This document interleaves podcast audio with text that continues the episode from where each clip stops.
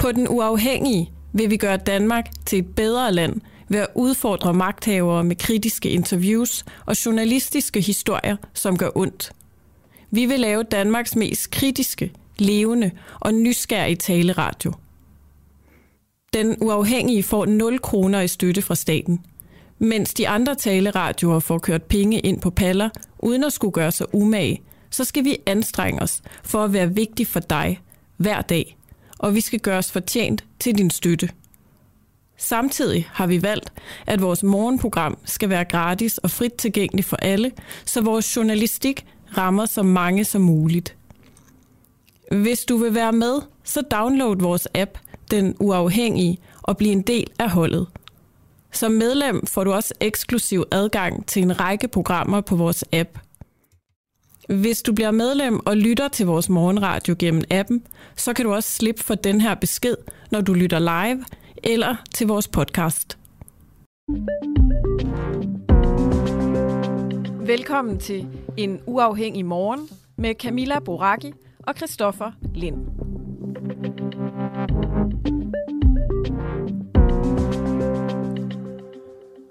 Ja, godmorgen. Er danske virksomheders mange flotte ord om socialt ansvar og menneskerettigheder mere end øh, flostler? Eller er de klar til at tage konsekvensen af Putins invasion af Ukraine og simpelthen droppe alt samarbejde og handel med Rusland? Vi undersøger i dag, hvilke danske virksomheder, som faktisk har trukket sig fra alt samarbejde med Rusland, hvis der altså er nogen. Og vi kan lige tage sådan et øh, eksempel på en virksomhed, som i hvert fald ikke har trukket sig helt, Camilla Carlsberg. Ja. De meldte ud, at de uh, trak salget af alle deres uh, Carlsberg øl, altså deres uh, brand dybest set. Men det var sådan 8% af deres omsætning i uh, Ukraine. Det der er, det er 92% af omsætningen.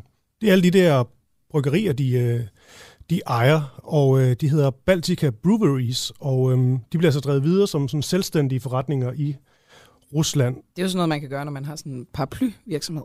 Nemlig. Så det, der ligesom er konsekvensen, det er, at uh, Carlsberg altså ikke har trukket sig helt, og det er altså mildest talt. I går der, uh, der spurgte vi Peter Thasen fra Dansk Industri, om han kunne sige, hvilke danske virksomheder, som er stoppet, og hvilke der stadig opererer og tjener penge i uh, Rusland.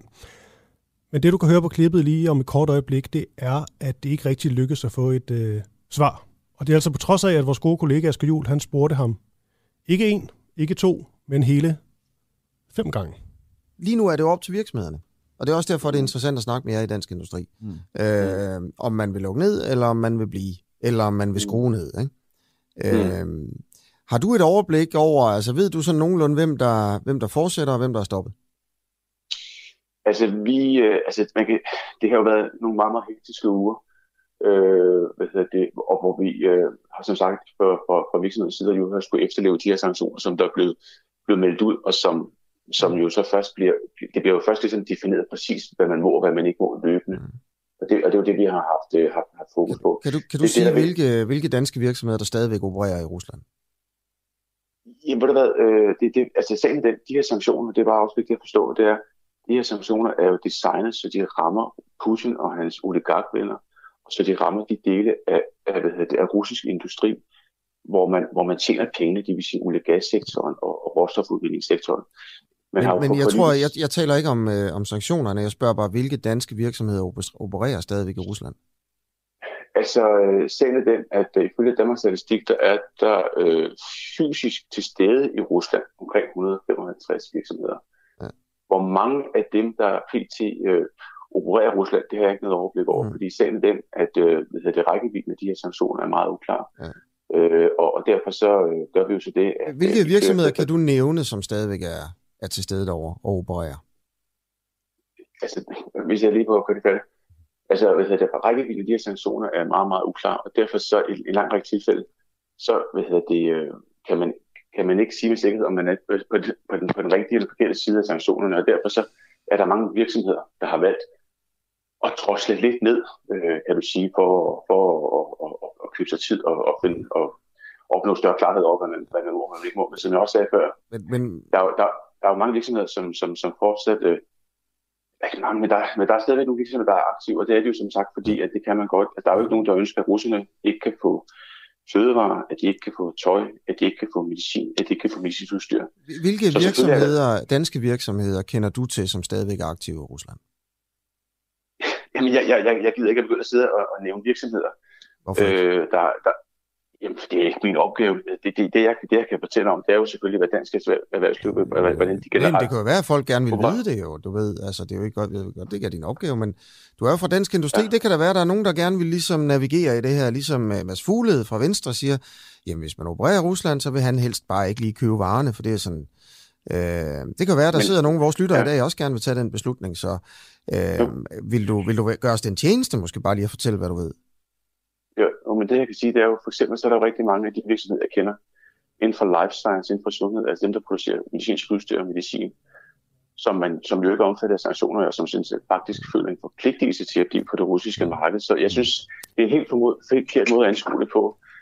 Øh, og som sagt, man har jo ikke nogen, fra politisk side har man ikke noget ønske om at ramme øh, den almindelige russer. Det, man går efter at ramme, det er jo den, det er den russiske økonomi, og det er oligarkerne, øh, som, er, som er de loyale økonomiske støtter for Putin og hans regime. Det er jo dem, man, det er jo dem, man ønsker at ramme.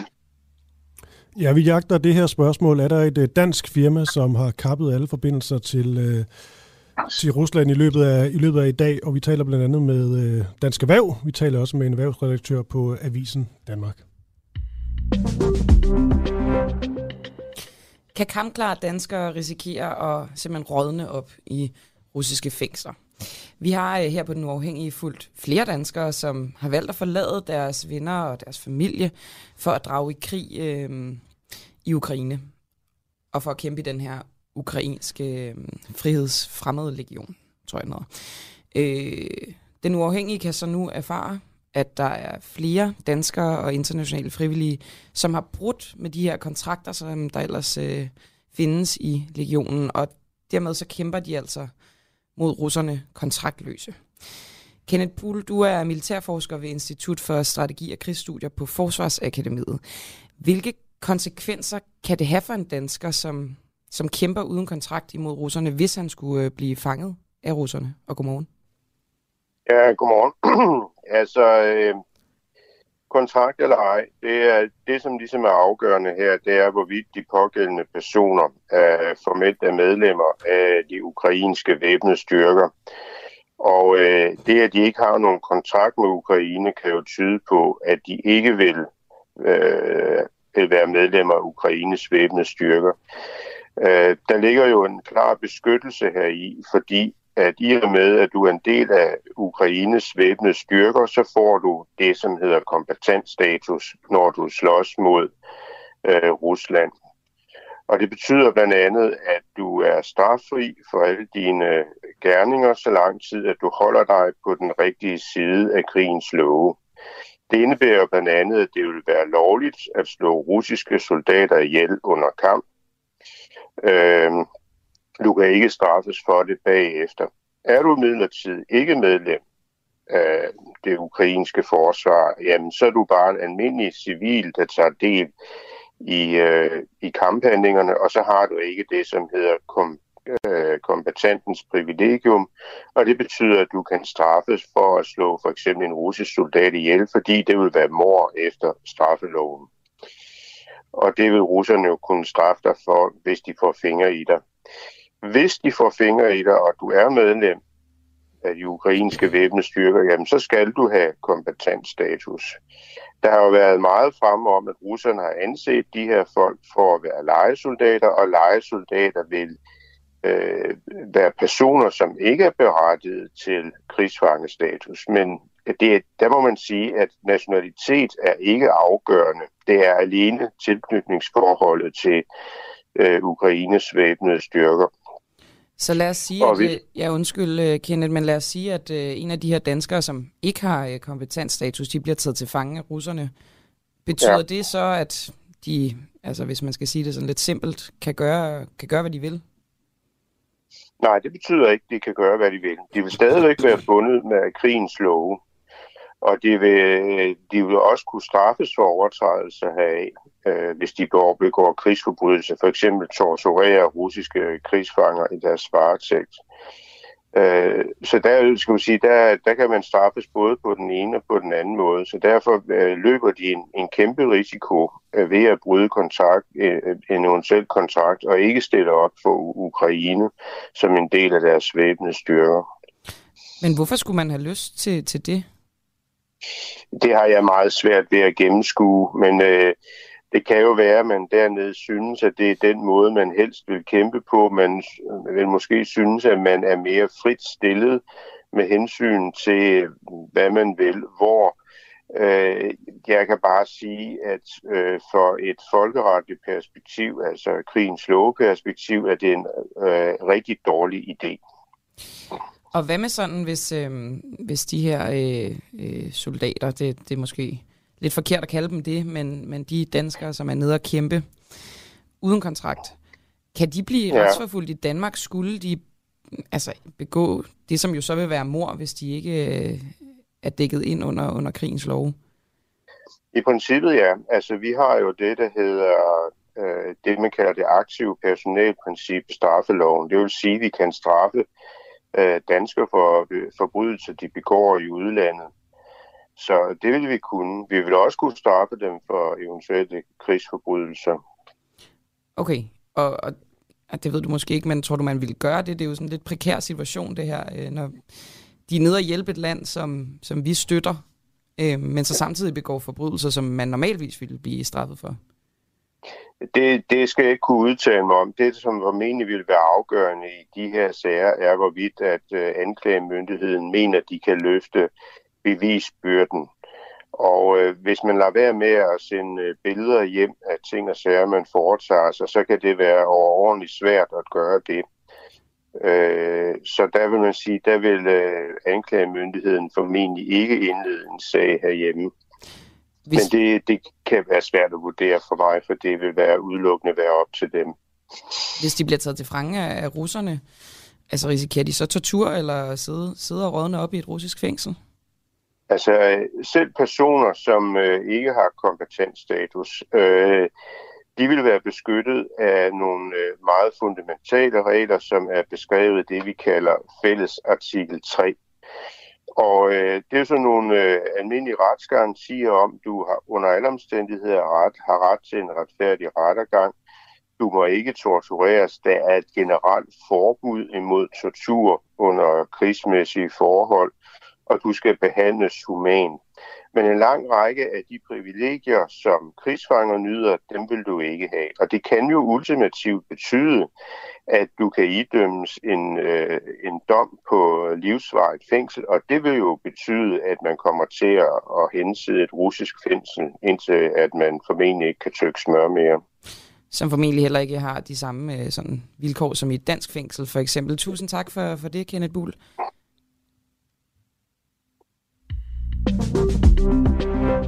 Altså militærforsker ved Institut for Strategi og Krigsstudier på Forsvarsakademiet. Og Camille, vi kan også lige sige, at vi har, øh, det er jo ikke kun, øh, kun øh, krig, det hele invasion, det hele skal handle om. Vi har også et indslag, der på en eller anden måde er højst mystisk. Retten til liv. Retten til liv, Skal ja. vi tale med. Den her organisation, som øh, jo kæmper imod abort. Retten til at få abort. Ja, fordi historien er sådan, at inde på sundhed.dk simpelthen, der hvis man går ind på, øh, søgte vel på, øh, på, på abort, kirurgisk abort, så... Medicinsk, man, tror jeg. Medicinsk, ja. Så bliver man videresendt til en side, som meget af retten til liv, som er abortmodstander, ikke sådan der? Ja, en, te- en telefonlinje, tror jeg nærmest, det var. Ja. Det, der så er sket, det er, at nu er de blevet fjernet, det her link. Og det betyder så også, at retten til liv jo ikke mere, at nogen man ligesom bliver, bliver, bliver henvist til. Og vi prøver ligesom at vente om at tænke, altså hvad tænker retten om liv til det her? Ja, ja om de, de er lidt ked af, at de ikke længere er dem, der skal guide og vejlede. Det er jo interessant, fordi Sundhed.dk, altså de parter, der står bag det, det er kommunerne, regionerne og Sundhedsministeriet. Ja. Hvor står du egentlig der? Abort? God eller dårlig idé? Jeg tænker, det er en okay idé.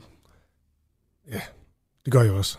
Ja, det var sjovt, at jeg sagde noget andet, så ville det give lidt, uh, lidt mere lidt drama dynamik. i radioen. Men om ikke andet, så skal jeg altså tale med landsekretær for, for Retten til Liv, som er en uh, ganske anden uh, opfattelse. Det leder vi os til.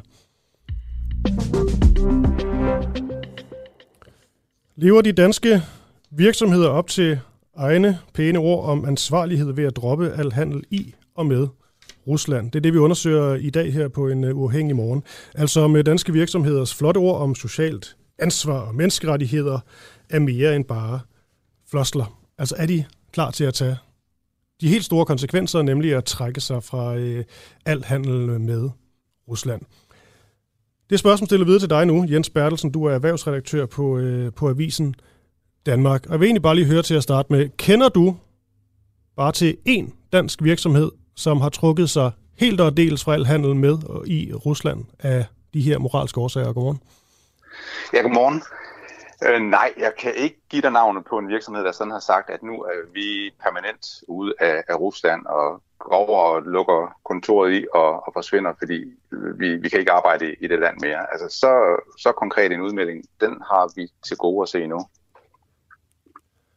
Det vi så til gengæld jo så ser, det er de her virksomheder, som øh, altså de, de, øh, de, der, der er jo sådan tre kategorier, kan du sige, at uh, der er jo supermarkederne i den ene ende, som jo var hurtigt ud, og, og så fjernede de de der 15-20 varer, de havde på hylderne, der kom fra, fra Rusland og, og Belarus, øh, og så kunne de jo køre dem ud på lager og sætte dem i et, i et bur indtil, indtil mm. videre. Øh, og så var der så den gruppe, som, som måske bare har et statskontor i Rusland. De var også hurtigt ude at sige, at øh, vi, vi lukker ned for vores aktivitet, vi øh, sender ikke flere varer til, til Rusland, hvilket også er, er svært efterhånden, fordi meget er, er lukket ned øh, de kan ikke få betalinger frem og tilbage og sådan, så, så, så udover deres øh, sympati med ukrainerne, jamen, så er det bare ikke praktisk muligt rigtigt at drive den slags øh, forretning i, i Rusland. Okay, og fordi... så er der jo så den, ja, ja, så er der så den tredje, ja, det er jo så dem, der har produktion derovre, øh, og vi stiller ind på, på Carlsberg, og der er også flere andre, at de står i en lidt øh, sværere situation, altså de, de træder jo vandet lige nu, fordi de ved simpelthen ikke, hvad de skal stille op. Altså, jeg tror dybest set, så er der jo intet, de heller ville end at forsvinde fra det land, fordi det er ret uoverskueligt, hvornår det bliver legitimt at tjene penge i, i Rusland igen. Men hvis du har fabrikker, hvis du har tusindvis af medarbejdere, så synes de altså ikke, det er sådan en beslutning lige at, at, at tage. Nej, derfor når man tager Carlsberg som eksempel, så er de jo øh, med de bryggerier, de har, så vidt jeg kunne læse frem til, faktisk øh, svarende til det næststørste, øh, næststørste ølproducent i, i Rusland, så det er også nogle, øh, nogle store tal selvfølgelig. Men alligevel, ja. Jens Bertelsen, det overrasker mig alligevel lidt, det, du ikke, det med, at du ikke kan nævne bare én virksomhed, som har trukket sig for al handel, fordi vi har set så meget i medierne med, at øh, danske virksomheder ligesom begynder at gå forrest og ligesom siger, vi, vi kan ikke øh, leve op til egne standarder, hvis vi øh, fortsat øh, sælger til, øh, til Rusland eksempelvis. Men hvorfor er der så ikke nogen, der har trukket sig sådan helt og dels? Jamen, og det er også ret nyt, tror jeg, at der er så klare forventninger til virksomhederne. Altså, jeg, jeg tror ikke, man skal så mange år tilbage, så vil virksomhederne jo sige, jamen, sikkerheds- og udenrigspolitik, det må politikerne tage sig af. Vi, vi øh, driver business inden for de rammer, der er, og hvis der er sanktioner, fint, dem øh, lever vi op til. Og det, og, det, og det er jo også det, der står tilbage her som bundlinjen, at øh, der er nogle sanktioner, og hvis du er, er ramt af dem, så øh, er jeg ret sikker på, at alle de holder sig langt væk, og må, måske også med en vis margin for ikke at, at risikere at komme for, for tæt på, på noget, der er sanktionsramt. Men hvis du sælger øl eller altså andre ting, det kan du jo snit gøre udenom, udenom øh, sanktionerne. Og det er så der, de diskuterer med sig selv virksomhederne, hvor langt skal de gå, fordi de, de lægger kæmpe afstand til, til krigen. Øh, men et af de, en af de ting, de jo vender tilbage til, det gør Carlsberg også, det er jo hensynet til, at altså Carlsberg har de her 8.400 ansatte, og som de ikke synes, de kan lade i stikken. Og, og det er jo også god personalepolitik øh, i, i normale tider, at man selvfølgelig viser et kæmpe hensyn der. Øh, men om det lige er nok nu til at, at tilfredsstille øh, det, som, som forbrugere og meningsdannere i Vesten øh, forventer af virksomhederne, det, det er ikke sikkert. Nej, fordi det her det er jo i den grad ikke normale tider, man kan sige, ja, det er da synd for de, øh, de medarbejdere, men trods alt, så er de jo på, på russisk side, og hvis vi skal få noget ud af det her, så er det vel at slå hårdt mod hårdt. Ja, og man kan sige med, med Carlsberg, øh, de, de, kan jo, de kan jo altså de kan jo producere øl, uanset hvad. Det er jo øh, råvarer, de, de får lokalt fra mm. Rusland. Så uanset hvor kraftige sanktioner der er, øh, så vil Rusland kunne holde gang i, i bryggerierne. Og det vil man nok også prioritere, at øh, de har behov for noget hjemlig produktion lige nu. Mm. Øhm, Jens Bertelsen, nu er du jo erhvervsredaktør på Visen Danmark, og det er jo ikke fordi, du ligesom har nogen sådan direkte aktier i nogle af de her virksomheder, men alligevel, når man ser på deres, øh, sådan deres etiske retningslinjer og sådan noget, så er det i hvert fald ret tydeligt, at krig og den måde, og det, der sker lige nu mod det ukrainske folk, det er ikke noget, nogen af de her firmaer, de på nogen måde kan stå indenfor eller vil stå indenfor. Så føler du ikke, at det på en eller anden måde virker en lille smule letkøbt, det her med at trække sig sådan en lille smule, men ikke gøre det, gøre det helt? Jeg synes, de har en kæmpe opgave med at kommunikere, altså, fordi lige nu så må de jo kommunikere den tvivl, de så har, eller det problem, de har med at træffe den beslutning, som, som mange jo forventer, at de, at de snart øh, træffer.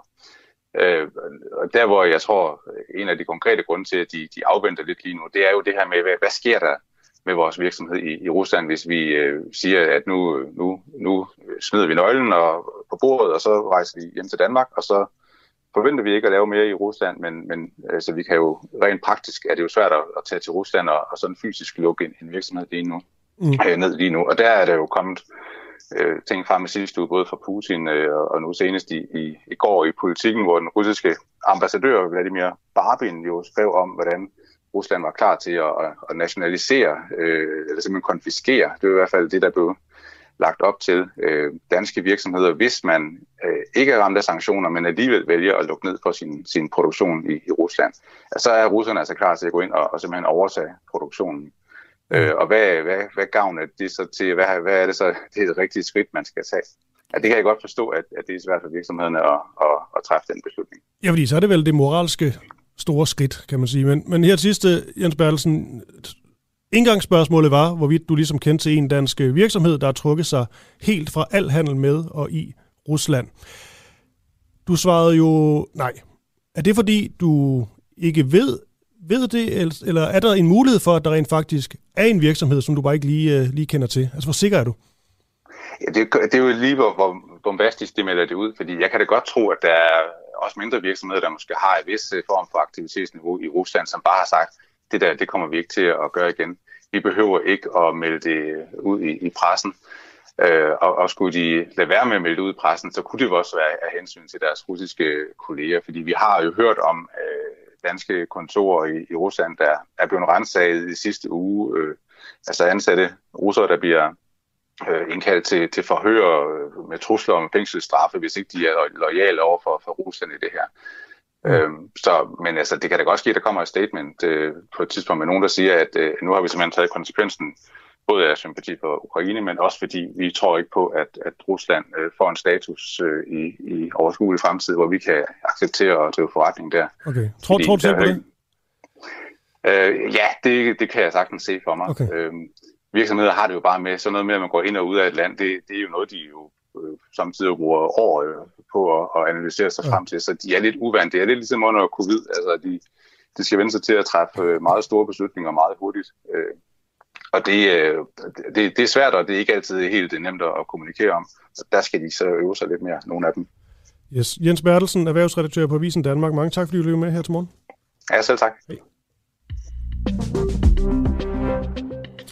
Vi fortsætter i øh, det samme spor. Vi skal tale med Michael Bremerskov Jensen, øh, som er fagchef for international handel og EU i dansk erhverv. Øhm, fordi vi jo, som man kunne fornemme på det her interview, du lige lavede, Christoffer, vi undersøger om danske virksomheders sådan meget flotte og forkromede ord om socialt ansvar og menneskerettigheder bare er en, altså simpelthen noget, som de siger, fordi det lyder godt, eller om de er parate til at tage en direkte konsekvens af Putins invasion af Ukraine og droppe alt deres samarbejde og handel med Rusland.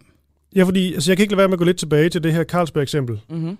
Det er bare fordi, da de først breaker den her for en uges tid siden, at de ligesom stopper al handel af øl i Rusland, så fik det alle de store overskrifter, wow. Og det lød godt. Det lød rigtig godt. Men så var det virkelig, når man bare så de her tal, dykkede lidt ned i dem, så kunne man jo se, at 92 procent af alt deres, øh, det de tjener i, øh, i Rusland, det bliver de altså ved med at gøre. Men det er, jo, det er jo interessant det her, fordi der er mange aspekter i det. Ikke? Der er økonomisk, og der er sikkerhed, og der er moralsk. Ikke? Og hvad kommer mm. til at vægte højst? Og der ligger også den, som man også var inde på, Jens Bertelsen, øh, her, at øh, hvis Carlsberg lukkede helt skidtet ned, hvis nu lige siger, at der ikke er et russisk firma, der overtager, men sådan bare lukker helt ned, og de bliver fyret, så står der også, hvad, 6-8.000 russere uden job lige pludselig, som jo måske dybest set ikke har gjort øh, noget som helst. Og, det, og hvad skal man veje det op imod? Altså ukrainske folk, der heller ikke har noget job lige nu, fordi de kæmper i en krig mod Rusland. Det er jo, det er jo svært. Det er jo en svær afvejning. Nå, vi skal tale med, med Michael Bremerskov. Øhm, Christoffer, vil du ikke lige først spille et, øh, et klip med den ukrainske ambassadør i Danmark? Det skulle ligge inde på, øh, på maskinen. So if they continue their business contracts with uh, Russia, will they have blood on their hands? In my assessment, yes, because they pay taxes. When they pay taxes, that means the taxes are spent to sell, uh, to buy uh, weapons, and also to pay salaries to the soldiers. Så altså øh, den skat, som øh, de danske virksomheder betaler i Rusland, den kan altså gå direkte til, øh, til Ruslands øh, aktiviteter i krigen imod Ukraine. Og dermed mener den, øh, den ukrainske ambassadør i Danmark altså, at de virksomheder, de har blod på deres hænder. Ja, og nu skulle Michael være med. Den er god. Michael Bremerskov Jensen, altså kender du til en dansk virksomhed, som har trukket sig øh, fra al handel med og i Rusland af moralske årsager? Øh, ja, det gør jeg. Øhm, og jeg kender også på det tilfælde på det modsatte. Mm. Øh, så det vidner jo lidt om, at danske virksomheder står sådan i, i et krydspres, og øh, nogen træffer det ene valg, og, det, og nogen træffer det andet valg. Øh, og det er jo meget bestemt af, hvad for en type forretningsengagement de har i Rusland, og hvor meget Rusland betyder for dem. Øhm, men men det, jeg skal også understrege, at alle danske virksomheder overholder EU-sanktioner, som de er forpligtet til. Yes. Michael, lad os høre, hvem der er på den ene og den anden side. Øh, nej, øh, ikke i den forstand, at jeg kan nævne nogle navne på virksomheder, men jeg kan godt øh, fortælle lidt om, altså, øh, at, hvad det er for en pression, man er udsat for som dansk virksomhed øh, fra den ene eller anden part. Før, altså, før du gør det, Michael, må jeg så ikke lige spørge, hvorfor du ikke vil nævne dem? Jamen det er fordi, de ikke ønsker at stå frem. Øh, mange af dem vil navns nævnes, fordi det er en meget øm sag for dem, og de står i et vanskeligt dilemma. Mm. Men du tænker ikke, at befolkningen har ret til at vide det, sådan, så de helt frit selv kan bestemme, hvordan de vil forholde sig til, om de Jamen, her firmaer har aktiviteter eller ej i Rusland? Ja, altså hvis virksomheder ønsker at meddele befolkningen, hvad, hvad deres intentioner er, hvad de har planer og sådan noget, så, så gør de jo også det, og det har vi set mm. masser af dem gøre, men øh, jeg gør det ikke på deres vegne. Okay, nå, så kan du fortsætte der, hvor jeg afbryder dig. Jo, men, men, øh, men det læserbrev, der kom her, og der er jo faktisk øh, fra den russiske ambassadør i Danmark, der tror han jo med en nationalisering af de danske øh, datterselskaber i Rusland, og i dag øh, kan det meget vel ske det, at Dumaen over i Moskva vil behandle lovforslaget. Øh, det, det har vi til gode at se nu. Øh, det er blevet offentliggjort i sidste uge, Øhm, så vi kender lidt, en lille smule til detaljen om, hvordan man fra russisk side egentlig har tænkt sig at gøre det. Altså, øhm, og, øh, men nu må vi se, om, om, om Dumaen, parlamentet derovre, behandler det i, øh, i dag og i den her uge. Men altså, min vurdering er, at det relativt snart kan blive en realitet, og derfor skal danske virksomheder sådan, i mine øjne indstille sig på, at det kan ske meget snart. Michael Bremerskov, du sagde jo lige at øh, til spørgsmål om, kender du til en dansk virksomhed, der har trukket sig fra handel mm. med i Rusland, at øh, at ja, det gør du. Lige før dig, der talte vi med Jens Bertelsen, der er erhvervsredaktør på Visen Danmark. Han sagde klart, nej, det er der ikke. Hvad er det, du ved, som han ikke ved?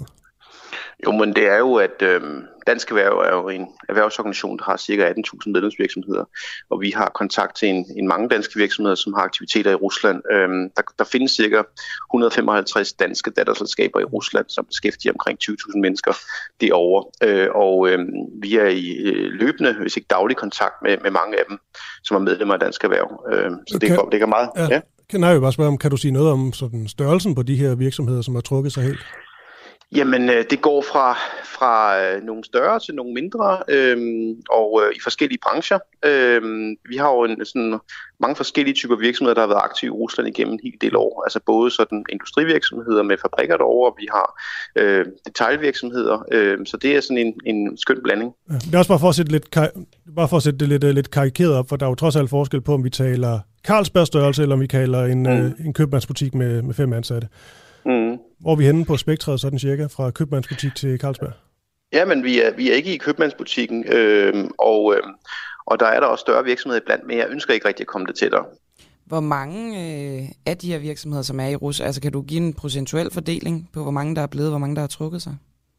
Nej, det kan jeg ikke. Altså, det, det, det, det overblik tror jeg ikke findes. Øhm, så, men, men altså, der har jo også været øh, forlydende i pressen om, hvad forskellige danske virksomheder har gjort. Ikke? Øh, og, og, øhm, så, så det er jo ikke det er jo offentligt kendt meget af det. Mm. Hvis vi lige går tilbage til den her øh, potentielle nationalisering af virksomhederne. Øh, hjælp mig lige med at forstå, hvordan at, øh, hvad skal man sige, at det kan være lige så slemt, som, som hvis øh, virksomhederne blev der, og at det dermed er et argument for, at de kan, kan blive i Rusland. Ja, altså øh, en nationalisering indebærer jo en konfiskation. Altså det vil sige, at øh, virksomheden mister simpelthen totalt sin omsætning og mister sine investeringer, som det har foretaget i Rusland, øh, og medarbejderne overgår øh, som medarbejdere for nogle nye ejere. Mm. Øh, og det, som russerne ser ud til at, at lægge op til med deres lovforslag, det er, at øh, man giver øh, vestlige og herunder danske virksomheder en frist på fem dage til at genoptage produktionen, hvis de har stanset den. Og hvis de så ikke kommer inden for fem dage og genoptager produktionen eller aktiviteten i virksomheden, jamen så dukker der øh, en ny led, russisk ledelse op, en ekstern ledelse, som ambassadøren kalder det. Og det må så være med, med politi, der, der øh, med vold øh, tiltvinger sig adgang til virksomheden øh, og, og prøver at genstarte noget produktion. Men der er det vigtigt for mig at understrege, at øh, det er jo lidt en tom skal, tror jeg, som mange af de her russiske ledelser vil møde, øh, fordi øh, der kommer ikke nogen råvarer, der kommer ikke nogen komponenter. Øh, der, øh, forbindelsen mellem datterselskabet og hovedsædet her i Danmark være afskåret. Øh, så det er ikke nogen guldgruppe, øh, som, som, som russerne vil kaste over her. Nej, men mener du så, at det er et argument for, at de danske virksomheder skal blive og have deres aktiviteter i Rusland? At det er op til virksomhederne selv, og øh, øh, vi, vi rådgiver dem ud fra deres egne præmisser og hvad der øh, giver mening i deres situation, selvfølgelig inden for rammerne af EU-sanktioner. Ikke? Øh, de, er forpligt, de har nogle forpligtelser, der stilles nogle krav til dem, og dem opfylder de alle sammen. Øh, og så har vi selvfølgelig en individuel rådgivning om, hvad der er bedst for netop deres virksomhed. Men jeg kan bare ikke lade være med at tænke på, øhm, i, den, i den rådgivning ikke også tænker på, jamen danske, altså, danske penge skal jo ikke gå til, til russisk krigsførelse. Er, den ikke, er det ikke også en del af jeres rådgivning? Øh, vores rådgivning øh, baserer sig på øh, virksomhedens øh, muligheder for at fortsætte inden for de rammer, der er. Øh, og vi har en helt grundlæggende holdning, der hedder, at danske virksomheder kan handle med dem, som det er tilladt at handle med. Øh, og øh, EU-sanktioner er meget voldsomme, historisk voldsomme over for Rusland, men de tillader øh, på nogle begrænsede områder fortsat samhandel. Øh, og det er jo på nogle områder, som ikke på nogen måde kan øh, misbruges til militære formål af russerne. Altså, der gælder jo et hav af restriktioner på højteknologi. Så bare lige for at være helt sikker, mm. Michael Bremerskov, der er ingen af de virksomheder, som ligger under jeres, øh, jeres organisation, som opererer i Rusland, og hvor det, de producerer, kan på nogen måde bruges i den russiske krigsførsel mod Ukraine? Øh, ikke mig bekendt. Og, øh, og, er du, har du ikke gjort dig bekendt med det? Er det ikke lidt vigtigt? Nej, fordi øh, virksomheder, jo det er vigtigt, men virksomheden involverer jo ikke dansk erhverv i samtlige beslutninger fra A til Z. Der, der er jo masser af ting. Men vi har rådgivet virksomheder, som har højteknologiske produkter øh, og har været i tæt forløb med dem, øh, og de træffer så deres afgørelser. Rådgivet dem hvordan? Altså til at trække sig? Øh, det, afhæng, det, det er trods alt fortroligt mellem mig og virksomheden. Michael Bremerskov Jensen, vi, øh, vi slipper dig nu. Bare lige her til sidst, bare lige sådan opsummerende. Du holder jo kortene sådan lidt uh, tæt ind til kroppen, sikkert af, af helt gode grunde. Mm. Men bare lige, vil du ikke lige sige her sidst, hvor, har vi fået svar på det? Altså, hvor mange virksomheder er det, der har uh, lukket helt af for handel i og med uh, Rusland? Nå, men altså, det, selv hvis jeg, hvis jeg vidste det, ville jeg, ville jeg ikke kunne sige det, fordi altså, det, det, det er, jeg har ikke det overblik, så jeg kan ikke sige det, men, men det er nogle stykker, øhm, og der, der er nogen, der har gjort nogle begge stykker. dele jo. Ja. Okay, hvor, og hvor store er de? Jamen det kan, altså, nogle af det er ikke en købmandsbutik på fem mennesker. Øh, det er lidt større virksomheder, øh, og så kan jeg heller ikke komme der nærmere. Okay. Vi øh, slipper det nu. Michael Bremerskov Jensen fra Dansk Erhverv øh, og fagchef International Handel, EU og, og var det det, der stod i mine, øh, mine noter? Ja. Det passer meget godt. Var det godt nok? ja, det er fint. Tak skal du have. Det er en god dag. Det er godt. Hej. Hej. Nå. Nu skal vi til noget andet. Bør regeringen hjælpe socialt udsatte, fordi de rammes af politikernes sanktioner mod Rusland? Regeringens sanktioner mod øh, Rusland, det er jo også dem, vi, øh, vi taler om her, de kan også mærkes på danskernes økonomi. Det går særligt ud over socialt udsatte, som i forvejen har få penge til at dække udgifterne. Det advarer Rådet for Socialt Udsatte om. Nu har vi Henrik Møller med. Han er beskæftigelsesordfører for øh, Social demokratiet. Vi vil gerne vide, hvor mange ekstra kroner om måneden de her socialt udsatte og kontanthjælpsmodtagere, de skal have som øh, kompensation, fordi regeringens sanktioner netop giver højere dagligvarepriser og en større elregning. Og det er jo selvfølgelig noget, der kan mærkes hårdt på, øh, på bunden af samfundet, groft sagt. For vi kan jo også godt øh, mærke, når vi er ude at handle, at øh, sådan noget som gifler er jo sat op med 3 kroner på mærke i går. Nej, det er ikke godt for alle børnefamilierne. Nej. Nå, men øh, Henrik Møller, beskæftigelsesordfører for Socialdemokratiet. Nu har vi lige talt om de her øh, sanktioner fra, øh, fra, fra regeringen, som giver højere dagligvarepriser og altså også en større elregning. Det er jo selvfølgelig noget, der går ud over mange, men særligt de socialt udsatte. Så lad os bare øh, tage et helt konkret spørgsmål til at starte med. Hvor mange ekstra kroner om måneden skal socialt udsatte og kontanthjælpsmodtagere have som, øh, som kompensation? Og godmorgen. Jamen altså lige nu ligger der ikke planer om nogen konkrete beløb. Altså det man kan sige, det er, at der er jo lagt op til, at når man tjente under 550.000, så var der mulighed for at få til sin varmeregning. Men der er ikke lagt op til sådan noget ekstra kompensation i forhold til, til den prisudvikling, der er nu her. Så der er ingen ekstra kompensation til dem? Nej, det er der jo ikke til nogen i samfundet. Altså, det, det er jo det her med konjunkturerne, det går op og ned. Altså, vi, vi, vi tager jo heller ikke flere penge, når priserne bliver billigere. Øh, så, så, så det vi gør nu, så tror jeg, som skatteministeren har sagt, det er, at vi selvfølgelig følger udviklingen i forhold til, hvordan hele den her prisudvikling vil blive. Men, men, men der, er ikke, der er ikke lagt noget ind om, at, at, øh, at, at der er nogen, der skal kompenseres i den nuværende situation. Er det noget, I har diskuteret?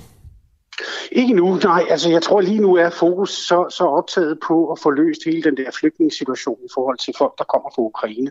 Så det bliver nok første hurdle i forhold til det her. Så det er jo noget med at se, hvordan det her udvikle sig. Altså, jeg, jeg kan jo godt være bekymret for, at vi ikke har set øh, det værste endnu. Og det er klart, hvis, hvis det eksploderer mellem hænderne på os i forhold til prisudvikling og inflation og så videre, jamen så kan det jo godt være, at vi bliver nødt til på en eller anden måde at forholde os til, hvad, hvad der så skal gøres.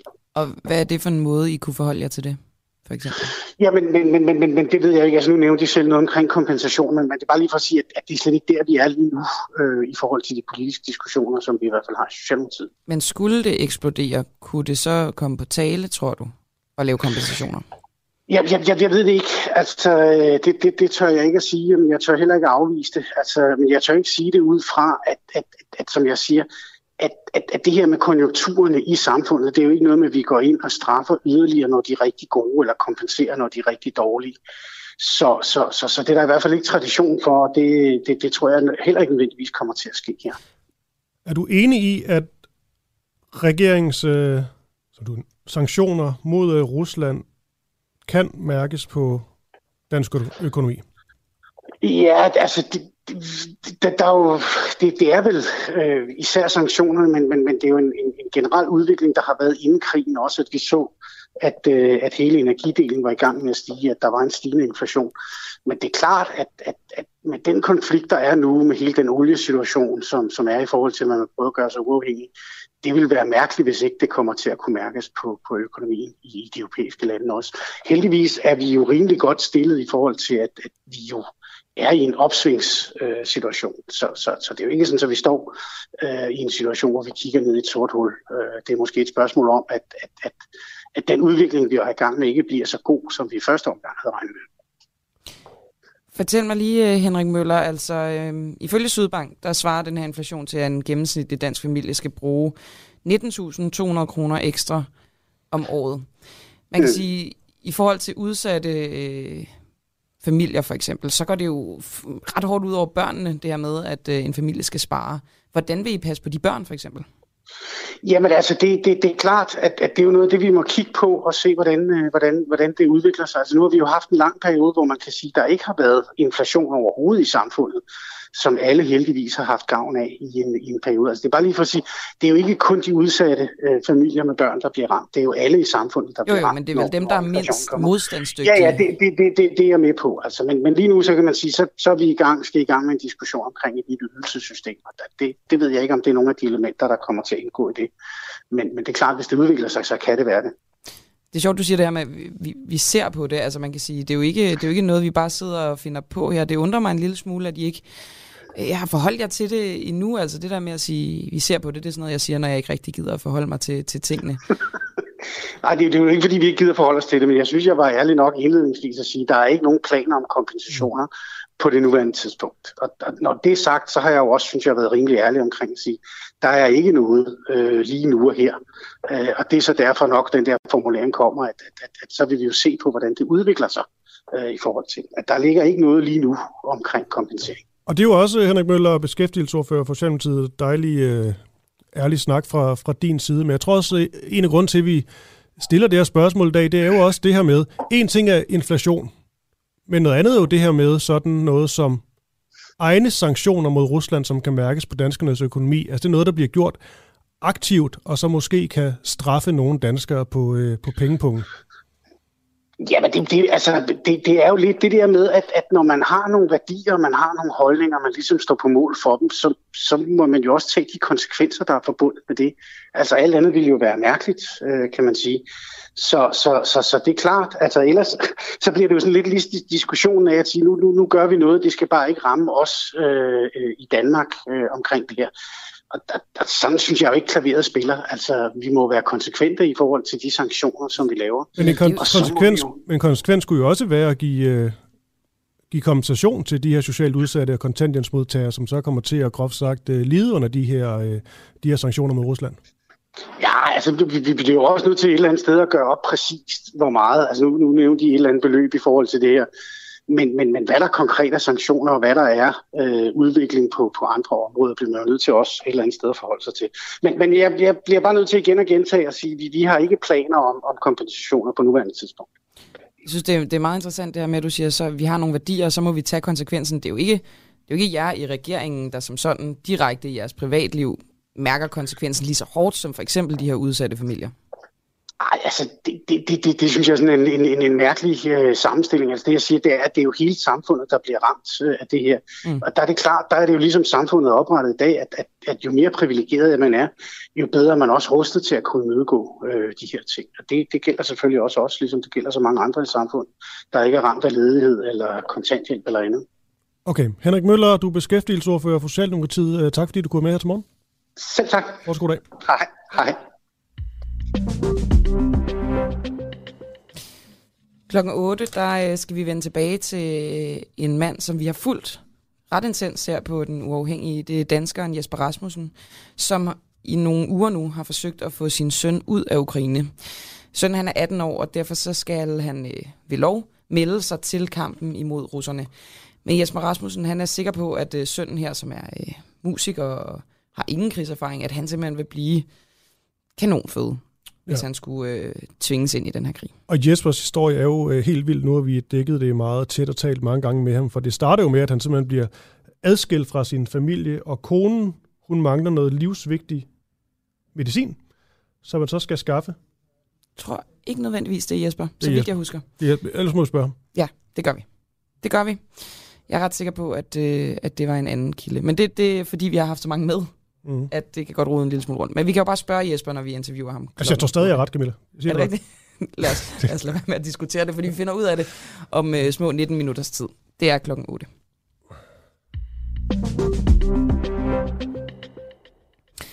Nu vender vi tilbage til det, som vi uh, snakkede med Henrik Møller om.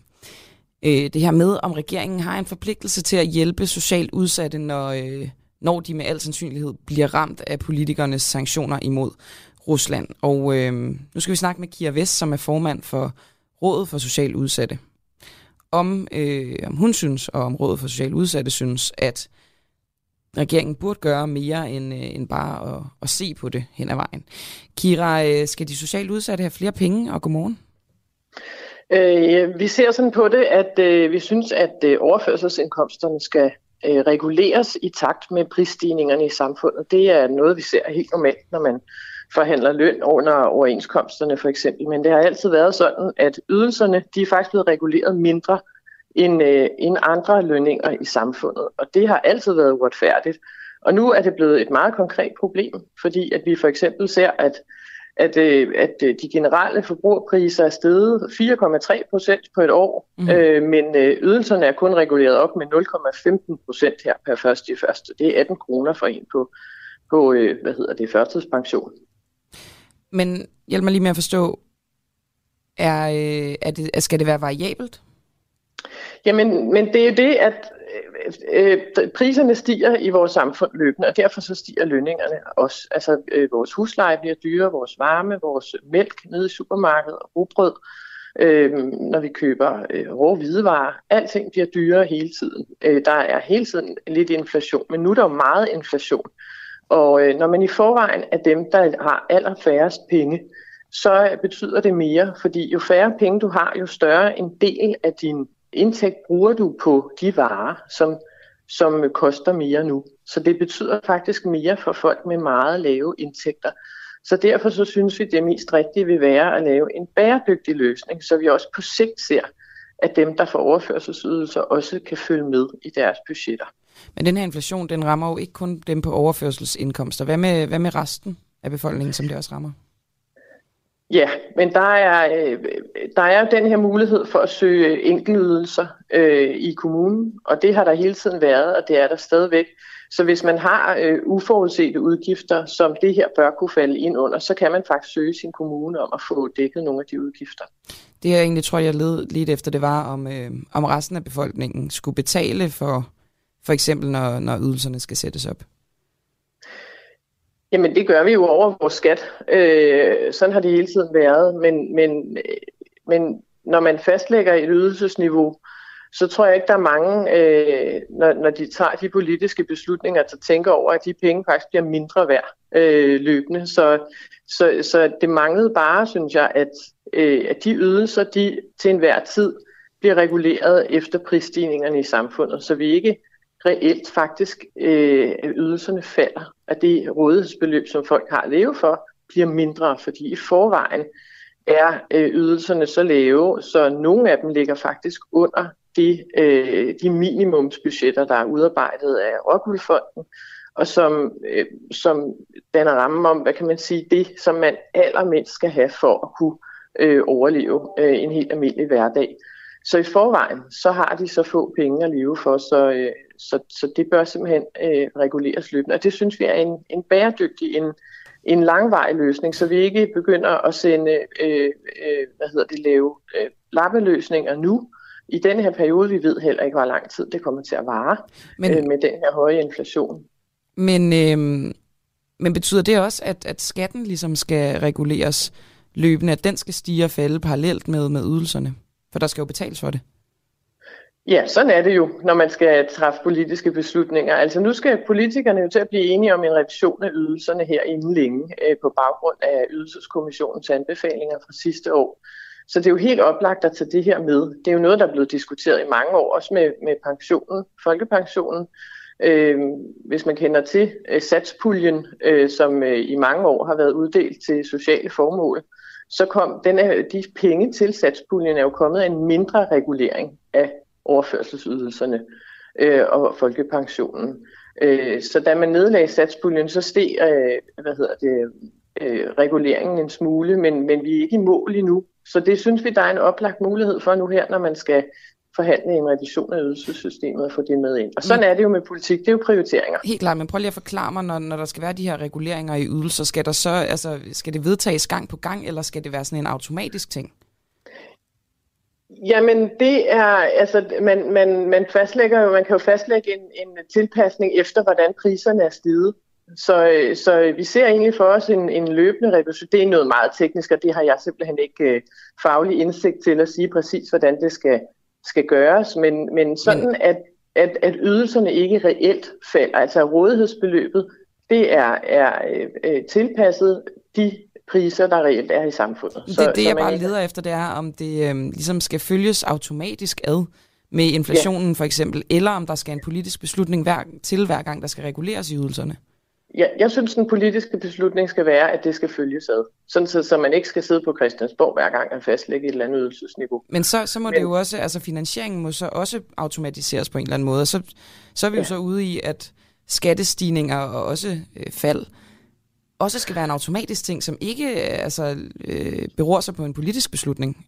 Ja, men der er jo også andre priser, der stiger. Man ligger jo en regulering ind i, øh, i øh, når, man, når man afsætter nogle penge hen over en længere overrække, så tager man også øh, højde for, at de priser stiger. Sådan er det med så meget. Helt klart, men det lyder bare lidt vildt i mine ører, at, øh, at skattestigninger skal, skal automatiseres. Nej, jeg tror ikke. Jeg siger, at skatten skal stige. Øh, øh, det, det, det, som men hvor sagt, skal pengene altså, så komme fra? Jamen, som, altså alle, øh, jeg, jeg er jo altså, nu vil jeg lige sige, jeg, skal, jeg vil ikke ind i en eller anden, øh, øh hvad kan man sige, øh, økonomisk-teknisk diskussion af, af, hvordan man afsætter penge til finansloven, men det er sådan, at når man, når man træffer politiske beslutninger om noget, der skal finansieres af statskassen, så stiger priserne jo på mange ting. Øh, alle de varer, som staten køber, der, dem er der også inflation i. Så, så, så der, når man giver tilskud til øh, skoler og vuggestuer og den slags, så stiger deres priser også, og det tager man højde for. Helt klart, så men, sådan er det. Men ja. det forhandler man jo så også på, på finansloven hvert år, eller, eller tager en politisk beslutning, og du taler mere om, at det nærmest skal automatiseres, de her reguleringer. Og det, det er bare der, jeg bliver nysgerrig på, hvordan man vil sikre en, en finansiering af det. Ja, og jeg bliver nødt til at sige igen, at det er, der er almindelige prisstigninger i samfundet, som rammer, øh, som gælder for alle de øh, udgifter, som staten har. Øh, og herunder øh, overførselsindkomsterne, at de stiger allerede automatisk. De stiger mm. bare ikke lige så meget som nu. Så de, øh, så, så de stigninger er der allerede taget højde for i, i de prioriteringer, som man gør så politisk. Men de stiger ikke nok i forhold til, hvad I synes? Ja, de stiger mindre, end, og sådan har det været øh, øh, i mange år, at overførselsindkomsterne er relativt steget mindre end andre lønninger i samfundet. Øh, I hvert fald i, i de øh, hvad hedder det, offentlige lønninger. Og, øh, og der siger vi bare, jamen det betyder jo især i perioder nu med høj inflation, jamen så er det reelt et mindre rådighedsbeløb, som øh, øh, ydelsesmodtagerne har at og, leve for. Og for lige at blive helt konkret her til, til allersidst, Kira Vest, hvordan er det helt øh, i praksis, at øh, det her rådighedsbeløb vil gå ud over de socialt udsatte? Ja, det er, det er nemlig det, der er interessant, fordi øh, som sagt, så er øh, folk, der er på kontanthjælp for eksempel, de, de mennesker, der har allermindst, de bruger den største del af deres øh, øh, rådighedsbeløb på, på mad og medicin og de varer, som vi ser stiger nu. Øh, og det, det er noget af det, de må prioritere fra. Og vi ved fra undersøgelser, øh, at, øh, at noget af det, der bliver prioriteret fra, når, når man mangler penge, det er for eksempel øh, medicin. Øhm, og det er, er vigtige fødevarer. Så der er simpelthen øh, udsatte mennesker, der vælger at, øh, at prioritere noget, noget, mad, noget mad fra i deres daglige budget. Så det får nogle meget konkrete konsekvenser for, for mennesker på overførselsindkomster. Tak for det, Kira Vest, formand for Rådet for Socialt Udsatte. Selv tak.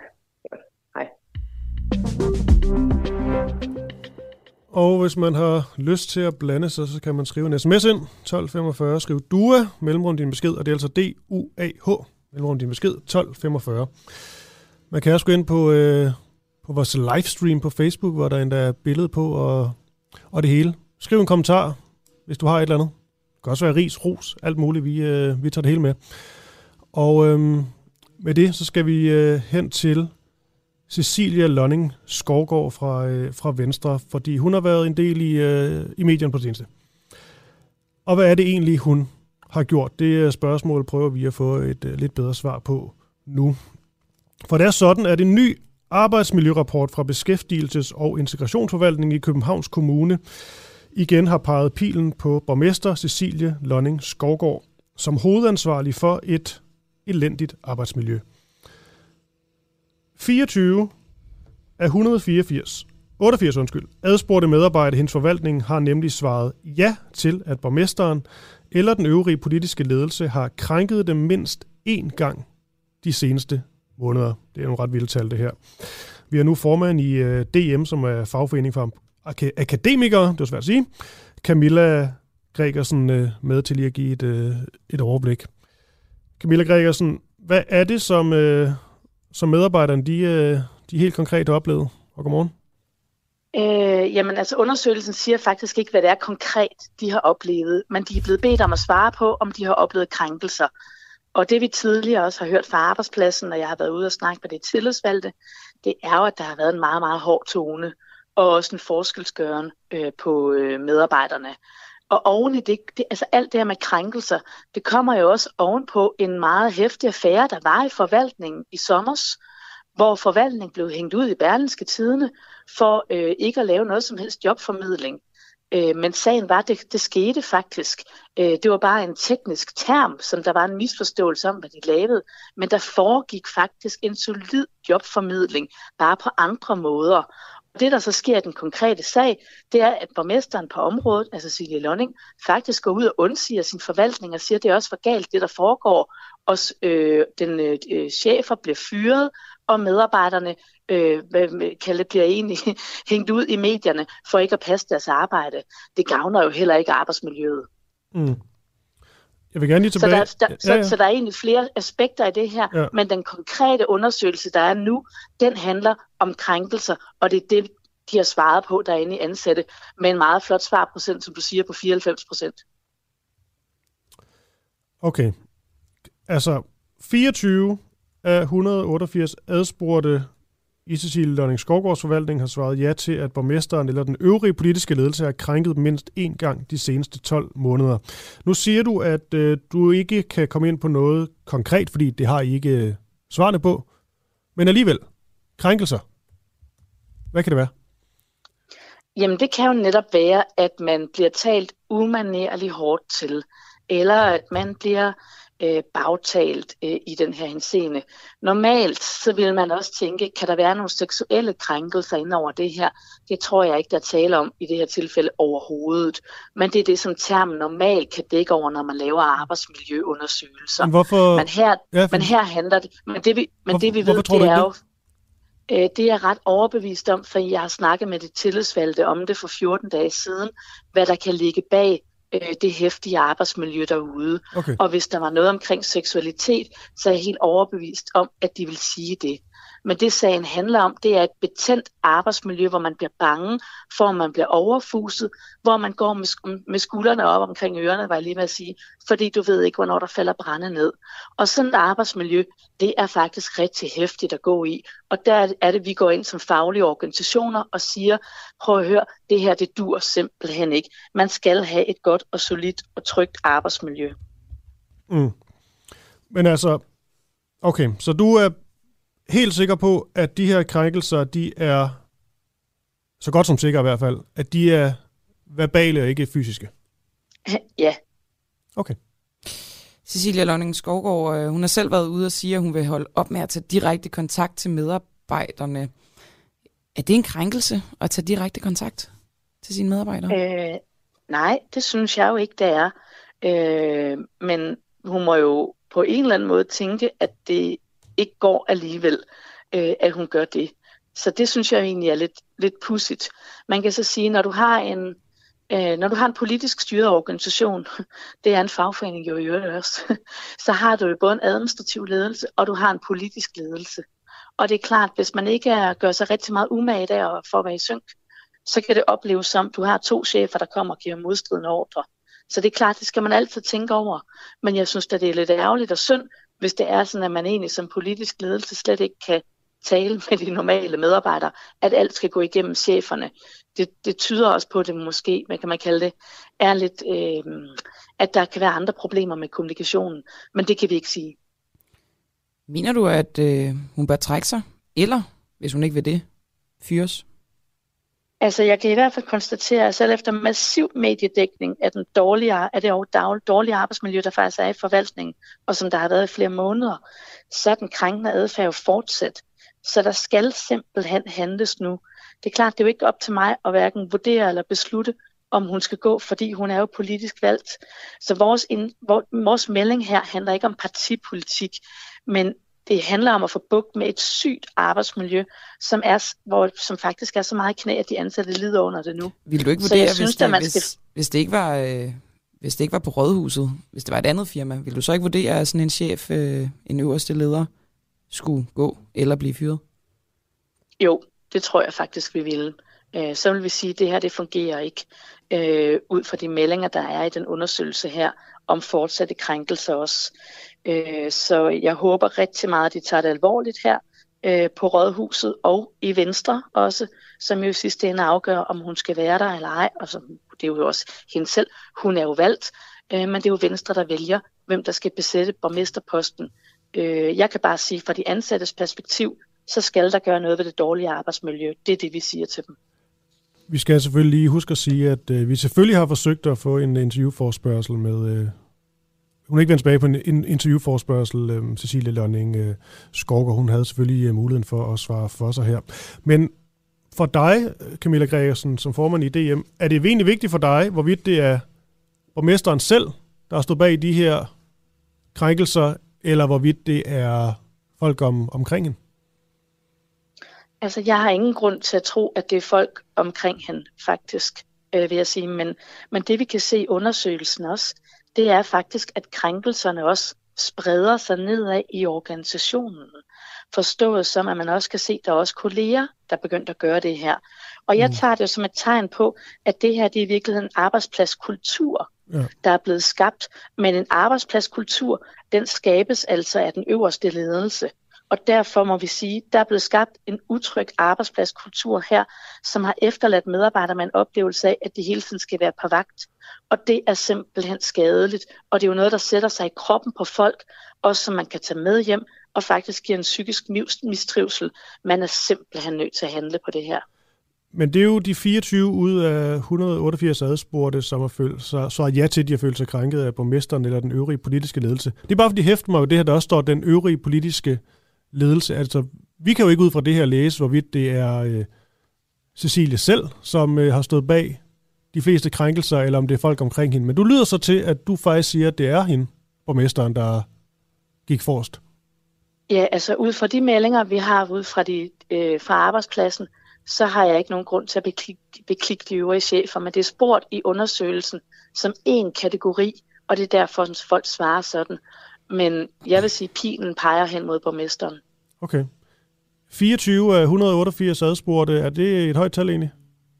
Ja, det er en meget høj procentsats. Jeg har faktisk aldrig før oplevet en arbejdsmiljøundersøgelse, hvor det er over hver fjerde, der siger, at man er blevet krænket på arbejdspladsen.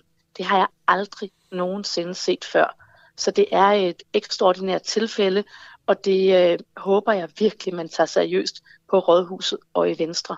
Der skal man gør noget ved det her arbejdsmiljø. I sidste ende går det her jo også ud over borgerne. Det skal man huske. Hvis du har en forvaltning, hvor det er utrygt, og hvor man bruger al energien på at gå i et dårligt arbejdsmiljø, så slår det jo også ud i, at man simpelthen har færre ressourcer og færre over, med mindre overskud til at tage sig det, det egentlig handler om, nemlig at sørge for, at borgerne får en god oplevelse og en god service. Så de kæmper heroisk, vil jeg sige, og bliver jo ved med at være der også, fordi de brænder for deres arbejde. Men man brænder jo bedst og kan bedst gøre en, en forskel, hvis man har et godt arbejdsmiljø. Alright. Camilla Gregersen, formand i, uh, i DM. Mange tak, fordi du var med her. Tak. Godmorgen til jer. Hun havde aldrig set så højt et tal. Nej, det var, øh, det var unikt på den nok negative måde. Jeg håber, vi kan få et interview med Cecilia Lonning Skovgaard. Det er også interessant, hun siger, Camilla Gregersen her, hun ligesom er så klar i mailet omkring, altså det er borgmesteren, der ligesom har hovedansvaret, og virker også til, at det er hende, der er den, der er gået forrest med de her verbale krænkelser. Hun kunne jo sagt, det ved vi ikke, men det lød ja, ja. til, at øh, det var det indtryk, hun i hvert fald havde, havde fået. Og borgmesteren selv er sådan lidt det, jeg vil kalde for, for, for vag. Altså, øhm, Hvad siger hun? Hun siger sådan noget med, så er der 24, der har oplevet, at jeg har udsat dem for krænkende adfærd. Det er 24 for mange. Det skal stoppe. Og der er det jo bare, at jeg rigtig gerne vil spørge hende, hvordan. Men der må vi se, om, øh, om vi kan få fat på hende. Det er ja. ikke lykkedes indtil videre. Ja. Hvem skal vi tale med nu? Jesper? Jesper Rasmussen, som vi har fulgt her på Den Uafhængige. I noget tid. Øhm, og øh, vi, har, vi har snakket med Jesper, da han var på vej til øh, den ukrainske øh, by Lviv, hvor hans øh, hustru, hans svigerforældre og hans 18-årige søn ligesom har øh, befundet sig. Og sidste gang vi snakkede med ham, der øh, var det lykkedes ham at redde hustruen og svigerforældrene ud, men ikke sønnen. Fordi at sønnen skal blive og kæmpe. Det skal de øh, 18-60-årige. Øhm, men sønnen er musiker og ikke sådan ligefrem kampklar, i hvert fald ifølge Jesper. Nej, nej, det er også en historie, som alle vil, fordi vi ligesom har fulgt Jesper her, og han jo ligesom på en eller anden måde skulle, øh, skulle redde sin familie ud, og det så lykkedes ham at redde store dele af familien ud. Men sønnen var så en anden sag, fordi at, øh, ja, som du, alt det du lige sagde her, så øh, det er vel egentlig bare der, vi, øh, der, vi er. Er det lykkedes at få, øh, få knækken ud? Godmorgen. Ja, godmorgen, godmorgen. Øh, jeg ja, det er Jesper i, i telefonen, som I, som I nævner. Ja, uh, vi, vi befinder os faktisk alle sammen i, i, øh, i Krakow i Polen nu, også min, min 20-årige søn. Så vi fik ham på, på helt legal vis over, over grænsen efter et par forsøg og halvanden døgns øh, øh, ventetid, øh, kørsel frem og tilbage og så videre og så videre. Så vi er, vi er alle sammen i, i, i Polen nu og er selvfølgelig lettet over situationen som sådan. Det er, det er helt klart. Og det er jo så, godt at høre, øh, vi, ja, det er godt at høre, Jesper. Jeg vil bare lige, i forhold til det, du sagde med øh, på legal vis. Er det legal vis? Ja, Øh, jamen, det er det, øh, fordi han, øh, han har en medicinsk diagnose, som øh, vi var på øh, en militær øh, station, hvor de også har, har lægekontrol, og øh, der gennemgik de de papirer, vi havde. Øh, vi fik lavet en opdatering, øh, fordi vi selvfølgelig ikke havde adgang til alle vores papirer, dem havde vi simpelthen ikke fået med øh, fra Kiev, øh, og øh, dem øh, lavede de en opsummering af, og sagde, at øh, han kunne i hvert fald for de næste tre måneder opholde sig uden for Ukraine uden, øh, uden problemer. Og øh, så er vores håb, at øh, om tre måneder, så øh, er krigen slut. Øh, så, har vi ikke, så har vi ikke det problem, og det er, det er en issue hængende over hovedet. Men det vil øh, også... Øh, det er vel også... Øh, det er jo godt at tænke positivt, Jesper. Det har vi også uh, talt om sammen ja. tidligere. Men det er vel også forholdsvis optimistisk at tro på, at krigen er slut om tre måneder? Øh,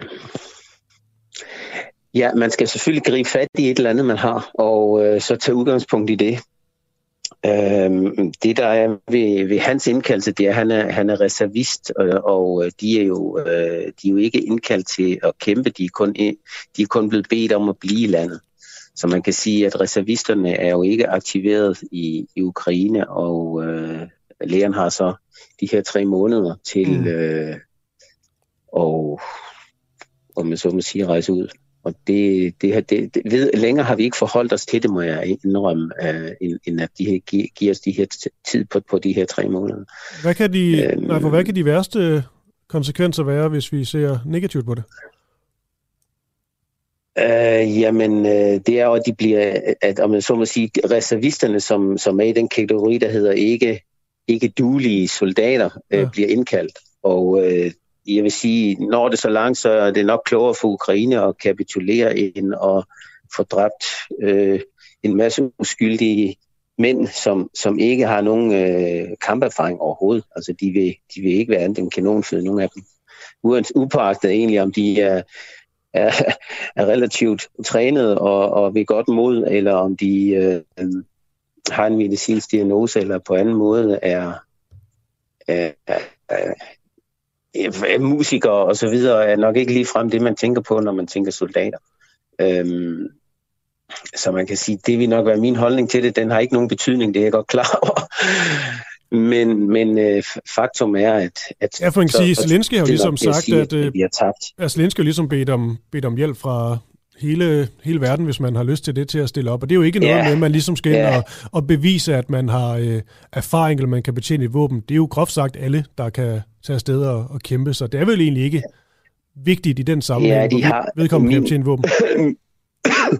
min, min information omkring det går på, at øh, det, det jeg ved om det, det er, at, at man har indkaldt og ønsket øh, fremmede soldater, øh, hvis de har kamperfaring, eller for anden form for militær træning, øh, erfaring som hjemmeværensfolk eller på anden våben, våbenvis kyndige, og ikke kun øh, du og jeg. Øh, det er den opfattelse, jeg har haft af det. Og vi har også talt med nogle, øh, vi har også talt med nogle danskere, som er på vej, eller er der nu, som øh, ja. altså, altså ingen ja. erfaring har. Men de kommer jo ind alligevel ja. at slås. Øh, jamen, jeg tror, ikke, man, jeg tror ikke nødvendigvis, man siger nej til dem. Øh, men det er, jo, øh, det er jo på fuld eget ansvar, kan man sige, øh, at, at man, man så vælger at gøre det. Det, det vil jeg på det kraftigste fraråde. Jeg tror også mange af dem, der slet ikke har militær erfaring, som kommer ind og pludselig får den første kugle flyvende hen over hovedet, de, øh, de nok i virkeligheden nok er mere til besvær end til gavn. Okay. det, det er min opfattelse af at være, være professionel soldat og og så bare komme ned og tro, at det er en udvidelse af et 3D-videospil. Øh, det er nok den opfattelse, jeg har lidt af det. Ja. Oh. Der tror jeg, man får en anden, øh, en anden fornemmelse ja, ja. i maven over det, men det er min personlige holdning selvfølgelig. Er du sammen med din søn nu? Det er klart. Jeg befinder mig nede i byen lige nu, ja. men vi har været sammen de sidste par dage, ja. Okay. så vi, vi, vi, vi, vi arbejder på at hjælpe på anden vis mm. til Ukraine og skaffe gamle brugte biler, øh, som man kan transportere alt fra mad og, og, og personale i. Og, så vi prøver at hjælpe der, hvor vi, hvor vi ved, at vi kan gøre en forskel, og det er det, vi har, har fokus på hele tiden, det er at, at gøre det rigtige i forhold til selvfølgelig familien, men selvfølgelig også i forhold til, hvor kan vi yde det, det lille bidrag, at vi skal ja. yde. Så, okay. Ja, ja. ja. Jesper Line, sidste ting, og det er simpelthen ikke for at være, være ufølsom, men Nej. det er også bare fordi, jeg er nysgerrig. Din, øh, din søn her, jeg kunne bare forestille ja. dig, når man ligesom, når man der udbryder krig, at så er der jo mange unge ja. mænd, som gerne vil forsvare deres land, og ser også mange, der ligesom bliver og forsvarer det med ja, livet som indsats. Det her med så at tage ud, ja, det, det kan jo virke, groft sagt, det er ikke for at være grov her, men det kan jo virke kujonagtigt. Altså har han selv gjort sig nogle af de, de tanker? Øh, det har han selvfølgelig selv gjort sig, og, og, og jeg har også diskuteret det med ham, øh, og, og hvilken hans holdning er. Og øh, der er, øh, og det må man jo bare kende, såvel som der er militærnægtere, som der er personer, som absolut er fit til at være i herren, som ikke ønsker det, eller som ønsker det, øh, så er der selvfølgelig også dem, som ikke har øh, kapaciteten til at være det. Øh, ikke evnerne til at, øh, at være i kamp, øh, fordi man med, med sin, øh, ikke nødvendigvis med sin fysiske øh, kapacitet, men med sin psyke, øh, fryser fast og glemmer aftaler, glemmer glemmer, hvad det var, man skulle. Øh, Men er det, og, er det ham, er, en, er det ham selv, eller, er det ham selv eller far, der siger det? Det, det er ham selv, der okay. siger, at det, han er ikke god til det der. Og, det, og det, har, det er det, vi har fået bekræftet alene, og det er også det, vi, vi andre selv har set. Så man kan sige, at, at øh, jeg synes, det, det, jeg synes det og mener, det er det rigtige valg, baseret ud på, hvad det er, han har kunne gøre. Ja, altså ingen, Jesper, ingen, det er det, jeg har sagt hele tiden. Ja, ja, ingen, ja. Fordøm, ingen fordømmelse herfra. Jeg skulle bare lige høre, hvad han egentlig selv, øh, nej, nej, selv ja. tænkte. Og med ja, det, det, Jesper, det, det er klart. Ja, og med det, Jesper Rasmus, vi bare øh, slippe dig igen, og så vil vi sige, øh, trods alt, dejligt at høre, at, øh, at han øh, det lykkedes ja, at få formået Ukraine, og så, og så ja, håber ja, vi, at det ja, går ja. godt herfra, ikke?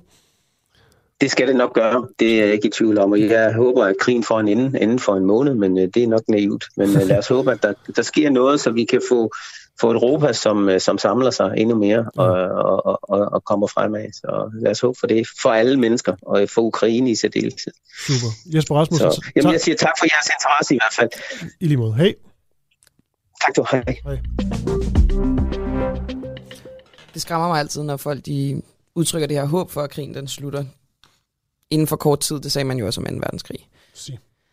Nå, nu skal vi øh, til noget, som er blevet lidt af et fast indslag her på Den Uafhængige.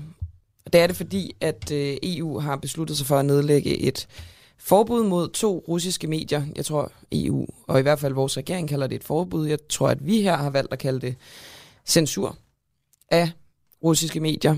Øh, det er medierne Sputnik og Russia Today. Og øh, derfor har vi her på Den Uafhængige besluttet, at vi vil videreformidle nogle af de nyheder, som, øh, som EU og som øh, den danske regering ikke ønsker, at vi skal have adgang til. Så det vil vi gøre råt for huset. Ja, så jeg skal sætte en anden jingle på nu, er det ikke sådan der? Jo, for lige at komme i, i stemning, eller måske mere for lige at markere, at øh, nu har vi altså at gøre med noget fra Russia Today. Nu tager vi en på.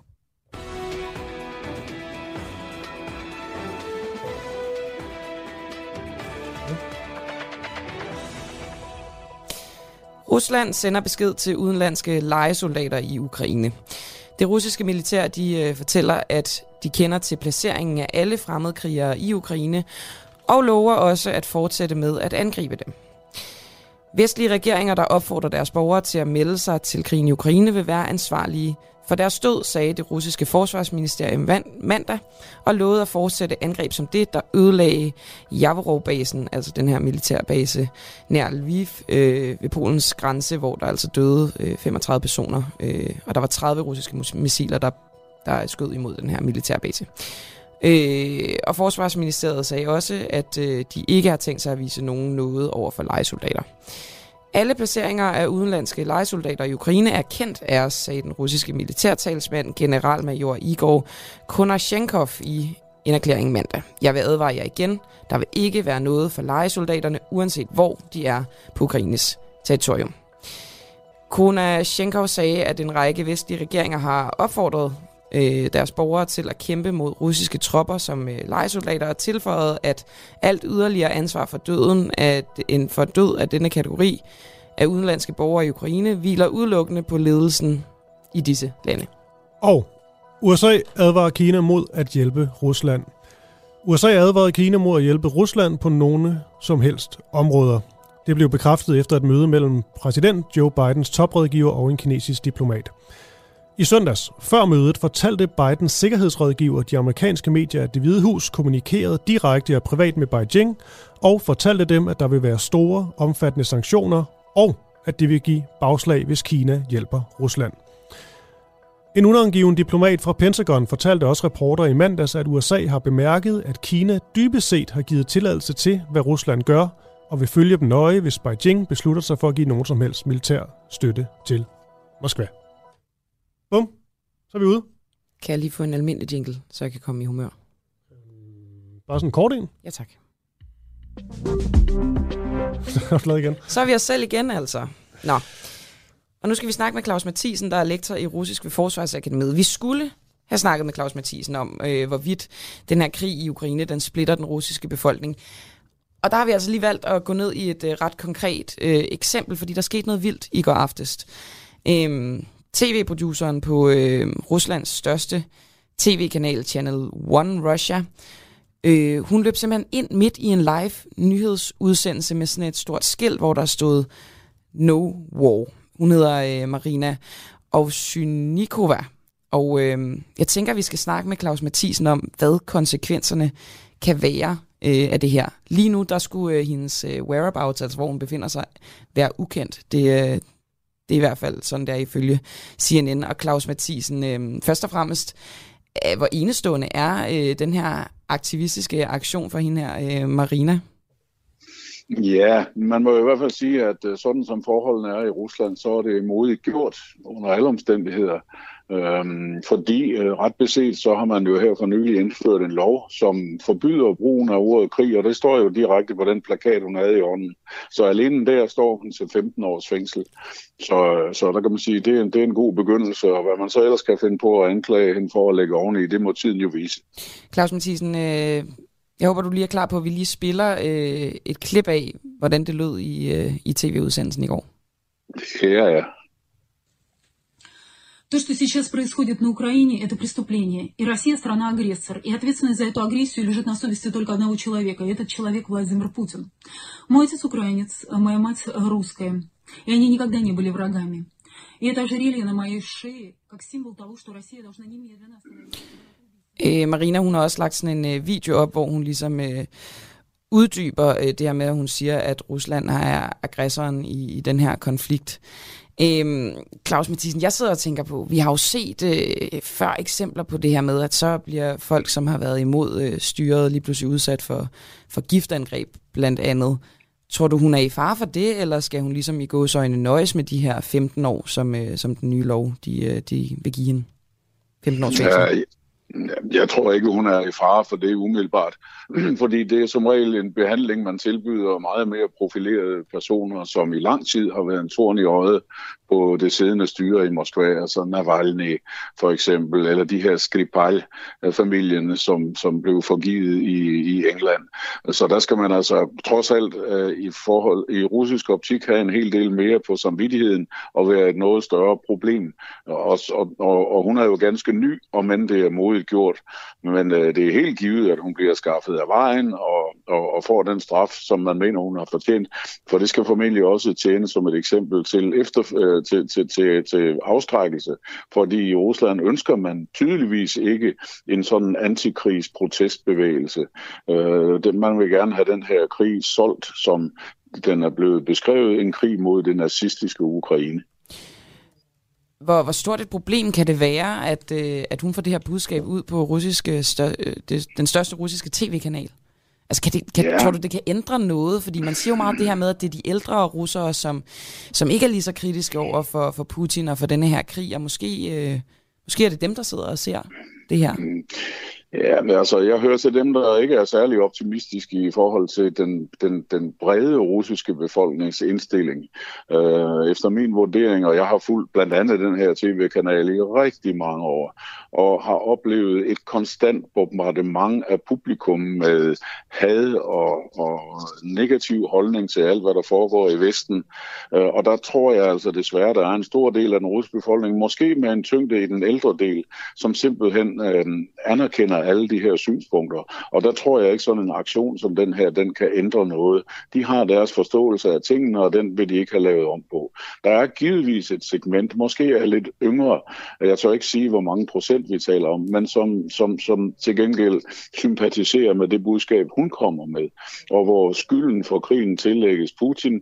Hun fortæller også, at hendes øh, far er øh, ukrainer, og hendes mor er russisk, eller også er det omvendt, men altså, at hun mm. er blandet slægt. Og det er, der, det, er der jo, det er der jo faktisk rigtig mange mennesker, der er i Rusland. Ukrainer er faktisk det næststørste mindretal i Rusland, skal man have med. Det største mindretal, det er tatarerne. Så der er mange øh, splittede øh, folk, eller splittet på den mange, måde? Ja, jeg, jeg, jeg, jeg, jeg tror ikke engang, de opfatter, ja, de opfatter sig overhovedet ikke som splittede, mm. men det er de jo så blevet øh, til dels sådan, som forholdene har udviklet sig mellem Ukraine og Rusland, og de er det jo i særdeleshed øh, på grund af den krig, der foregår nu. Og, og, og hvor det nok sikkert kan være svært at diskutere ved middagsbordet, og hvad, hvad man egentlig holder med og ikke holder med. Og derfor er der også mange, der bare prøver at skubbe det lidt fra sig. Mm. Hende her, øh, Marina Ovsjnikova. Måske kan du ja, udtale det? Ja, det kan jeg. Øhm, ja. Hun bliver jo hyldet verden over som en, øh, en held, den her øh, heroiske aktion, hun havde på, på tv. Kan man på nogen måde, altså er der nogen, noget håb for hende i forhold til at undgå de her øh, 15 års fængsel, enten af, af internationalt pres, eller at hun simpelthen kan få eksil eller noget helt tredje? Nej, det kan jeg slet ikke forestille mig. Ja, så skal hun, så, så, så skal hun på en eller anden måde have held til at stikke af og gemme sig på en vestlig ambassade eller sådan noget, som så kan tilbyde en asyl øh, i det land. Øh, men ellers så kommer hun til at gå de her, den her rettens vej, som vi har også set utallige eksempler. Prøv at tænke på de seneste år, hvor mange retssager vi har set for eksempel mod medlemmer af Pussy Riot, mod medlemmer af Navalny's stabe rundt omkring i de russiske byer. Det er jo ren og skær skueprocesser. Retsvæsen retsvæsenet i Rusland er fuldkommen i lommen på den udøvende magt, og den udøvende magt bestiller bare et antal år i fængsel eller endnu værre, og så får de det med gummistempel på og det hele. Så altså hvis vi nu bliver sådan lidt praktiske, hvis hun havde held til, nu, nu siger CNN, at vi ikke kender til hendes whereabouts, men hvis hun nu havde held til at få kontakt til en vestlig ambassade i Rusland, så ville hun stadig ikke kunne få eksil, eller hvad er din vurdering? Jo, altså hvis hun, hvis hun kunne få det, eller måske have held til helt at komme ud af Rusland, så, så kunne det godt være. Men så længe hun befinder sig i Rusland og ikke er i sikkerhed nogen steder, så, kommer, så, så er hendes skæbne efter min bedste overbevisning fuldkommen uundgåelig. Jeg tror som sagt ikke, at man vil forsøge at forgive hende, som du antydede. Det er hun slet ikke vigtig nok til. Mm. Men øh, hun skal nok få den straf, som skal tjene som øh, skrækeksempel for andre, der kunne finde på at lave lignende protester. Prøv at tænke på, forleden dag var der video lagt op af en, der bare stod med en tom seddel på den røde plads og blev slæbt ved, eller et eller andet sted i Moskva eller St. Petersborg og blev slæbt væk af politiet. Det er et uhyreligt repressivt regime, vi oplever i Rusland lige nu, og det har været på vej mod det i overvis. Og øhm, ja, vi har set flere eksempler, som du også siger her, på, at der bliver slået rigtig hårdt ned på protester. Men hvad med sådan, ved man noget om, hvordan de bliver behandlet, når de så skal afzone? Er det en, en ekstra hårdhændet behandling til, øh, til de her øh, aktivister? Altså, det, der, der, det, det har vi jo nogle beretninger om. Jeg kan da foreslå for eksempel at øh, lytte til, hvad øh, Talakonika var hende den mest frem, øh, hende, den mest kendte repræsentanter for Pussy Riot, øh, fortæller. Hun har siddet i sådan en, et fængsel nede i, i uh, Udmurtien, hedder det vist, eller Mordovien, hvor, hvor, hvor der er sådan særlig mange fængsler. Og hvis man stikker næsen frem, mens man er i fængsel, så får man det værre. Hvis man forholder sig i ro og tager sin straf og ikke prøver at lave noget frægt, jamen så kommer man nok igennem det. Men jeg tror ikke, der er nogen af os, der vil ønske at sidde i et russisk fængsel.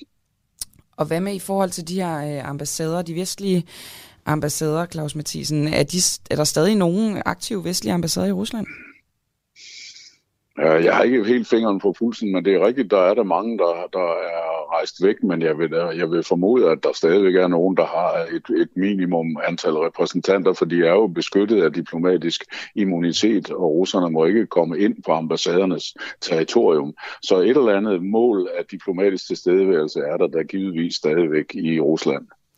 Og det vi snakker om, det er jo den her øh, russiske øh, tv-producer, Marina Ovsjanikova. Ja. Ovsjanikova, ja. Ovsjanikova, sådan. Så, sådan. så var den der, Claus Mathisen, tusind tak. Som øh, ligesom afbrød en øh, nyhedsudsendelse i går aftes øh, med et protestskilt, altså hun løb ind på skærmen, var der jo ikke så længe, inden hun blev, blev fjernet. Øh, hun har også lagt en øh, video op, hvor hun har filmet sig selv, hvor hun har uddybet det her med, at hun altså ikke længere kunne gå statens øh, ærne ved at producere det her øh, tv, som du, Claus Mathisen, også, øh, altså, jeg kan ligesom fornemme på dig, at du synes, det er øh, sådan ret markant propaganda i virkeligheden, propaganda-tv. Er det rigtigt forstået? Jamen, det synes jeg. Øh, altså, jeg synes, at hendes aktion er absolut øh, øh, udtryk for et øh, personligt mod, fordi det, er, det, det kommer hun til at betale en høj pris for. Og det er også et udtryk for, at der findes øh, røster i Rusland, og måske flere end vi tror, som er imod den her krig, og som faktisk også i en eller anden grad er imod Putin. Men øh, det er stadigvæk desværre min fornemmelse af, at det er ikke et flertal i Rusland. Der er et flertal, som hylder alt, hvad Putin gør, og, og synes, det er det eneste rigtige, også fordi det får de jo fortalt hele tiden, så er der en stor gruppe, som er relativt passiv, og så er der en, i min, efter min vurdering, mindre gruppe af intellektuelle, specielt også yngre, som følger lidt mere med i verdens gang, øh, og som er øh, meget kritiske eller direkte imod, og det er den gruppe, hun appellerer til. Og det kan måske synes lidt kynisk, at jeg trækker det i den her retning, men øh, hvis man nu skal ligesom kalkulere med hendes indsats og effekten af den, og så sat op imod den pris, hun betaler, som jo øh, vi talte om, at denne her nye lov, som giver hende 15 års fængsel, og du fortæller om, at det er ikke utænkeligt, at det bliver øh, en særdeles sådan øh, hårdhændet behandling, hun kunne få i det her fængsel. Altså, er, er det det værd? Jamen, det, er, det, er, det, har, det må hun jo ligesom selv svare på, og det, hun har givetvis været fuldstændig klar over, hvad følgerne af det her kunne blive, og det har hun altså vurderet, at det ville hun godt gøre alligevel på Men den her du, ganske... At i Jamen, øjnefaldende mod jer. Men tror du, at det kan afføde endnu flere protester, endnu større protester? Er der ligesom det øh, kan, ja. noget, der peger på det? Jeg tror ikke, man skal regne med, at det her det udløser sådan en protestbølge imod krigen i Rusland, men det, det er med til at øh, understøtte og, og måske give lidt mod til dem, som øh, er imod krigen. For som forholdene er i Rusland, som jeg har forsøgt at forklare, så er det at være imod Putin og imod regimet og den her krig, det er faktisk slet ikke så let fordi folkestemningen generelt er en anden, og man bliver hele tiden bombarderet med motiver og argumenter for, at den her krig, det er bare alle tiders, og nu skal de have, øh, nu skal de have deres straf, alle de her nazistiske og, og hvad man ellers kalder dem, narkomaner, der er i Ukraine. Øh, og og øh, det, er, det er sådan en bølge, altså hun bruger selv i sit opslag ordet zombier. Det er også et ord, jeg selv har brugt. Det er den stor del af den russiske befolkning er blevet sådan en slags øh, krigs jeg vil sige, krigsmaniske zombier. Mm. Kommer det her til at afføde, øh, at grebet bliver strammet endnu mere? Altså, at, at der bliver mere opsyn med borgerne? Måske endnu hårdere straffe for protester? Kunne du forestille dig det?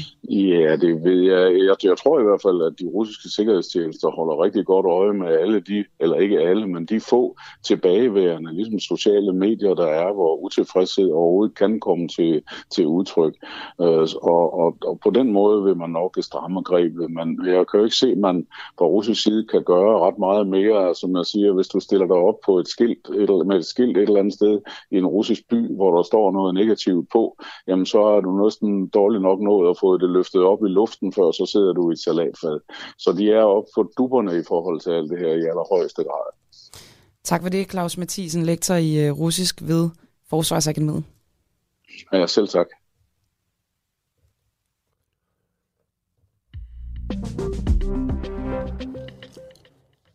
Vi startede ud, øh, jeg skulle sige, at klokken er blevet 8.27.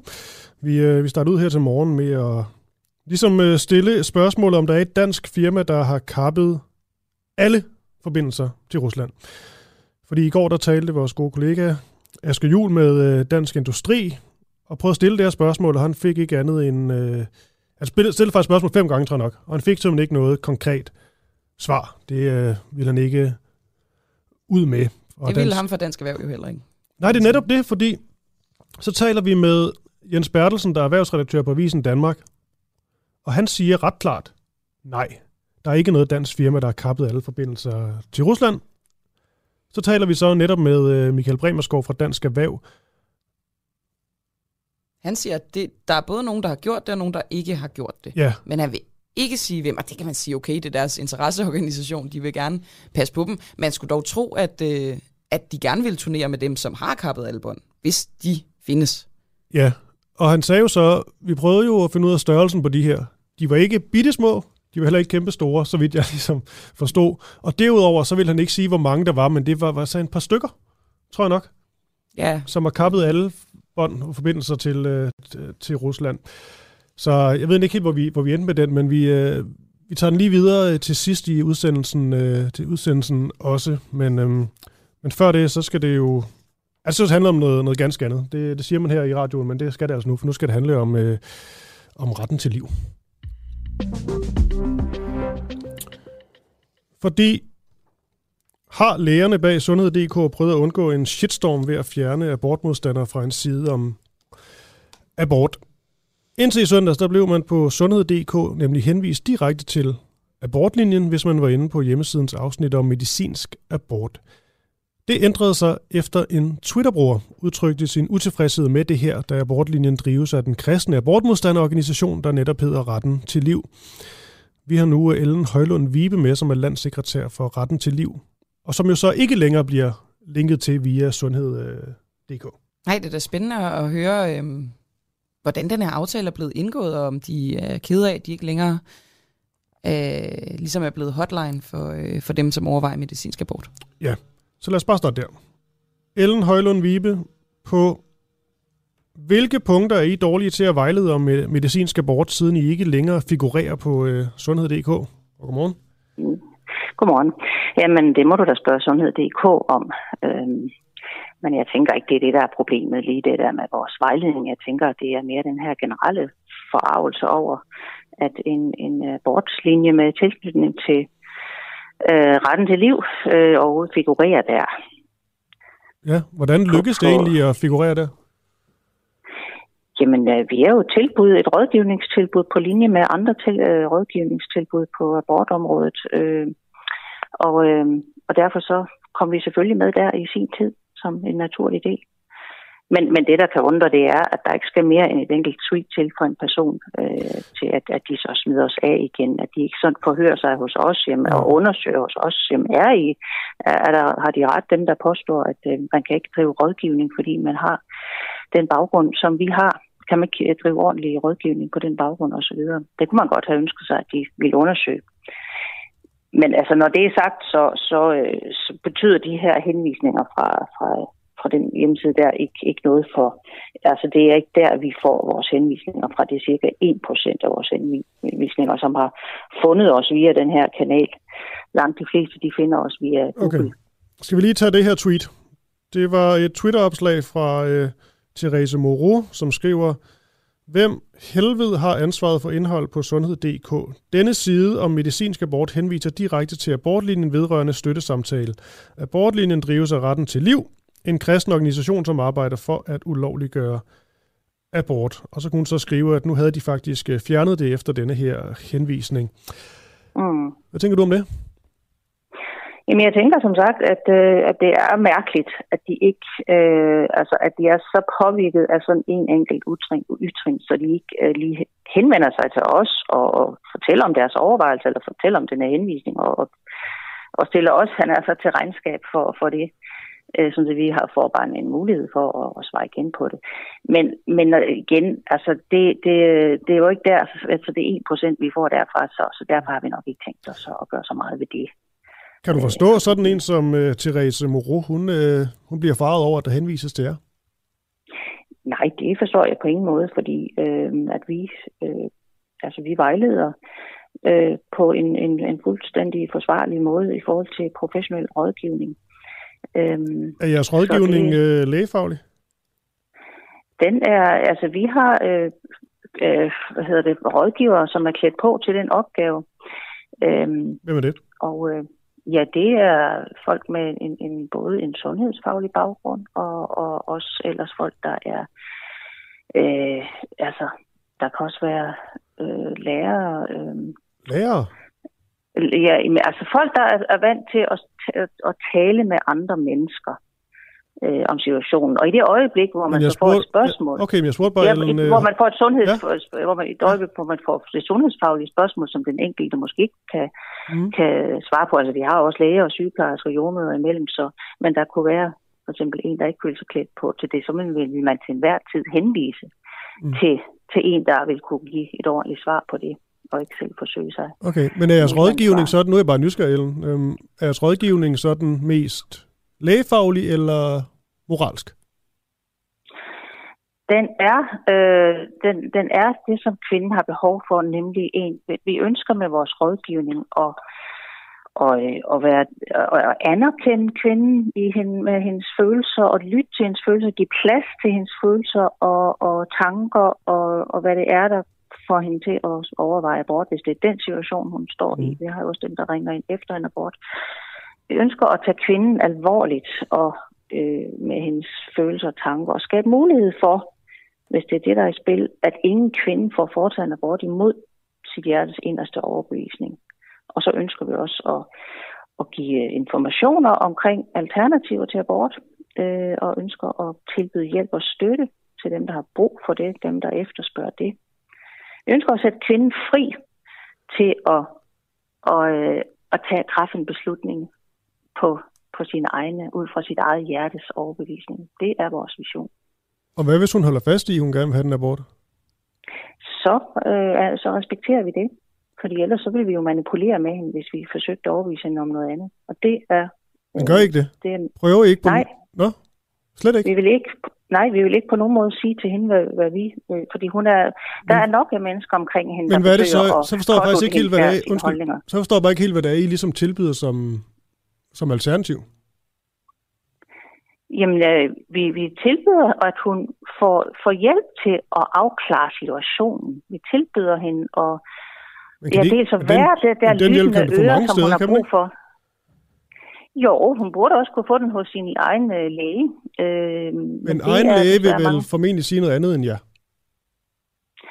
Så på en eller anden måde påvirker I vel også vedkommende. Det er, vel, er det ikke en formål med det? Det tænker jeg egentlig ikke var noget, I sådan... Nej, det er, det er ikke, en, et, et, det er ikke en på, et formål, at vi skal påvirke hende i en bestemt retning. Men vi vil gerne øh, tale med hende, hvad, hvad er det der lyttende øre, og, og anerkende, at, anerkende, at kvinden er den eneste, Men, der ja, kender sit ja. hjerte. Men jeg tænker bare, Ellen Højlund, vi, I vil gerne tale med hende, det er jo fint nok. Men Ja. I, I er jo modstandere af abort. Ja, Ja. i retten til liv, ja. Ja. Og, Så, ja. så når I taler med hende, så har I jo i hvert fald et eller andet sted, i baghovedet måske, en agenda. Ja. En agenda, fordi I vil jo gerne have, at hun ikke får foretaget den her abort.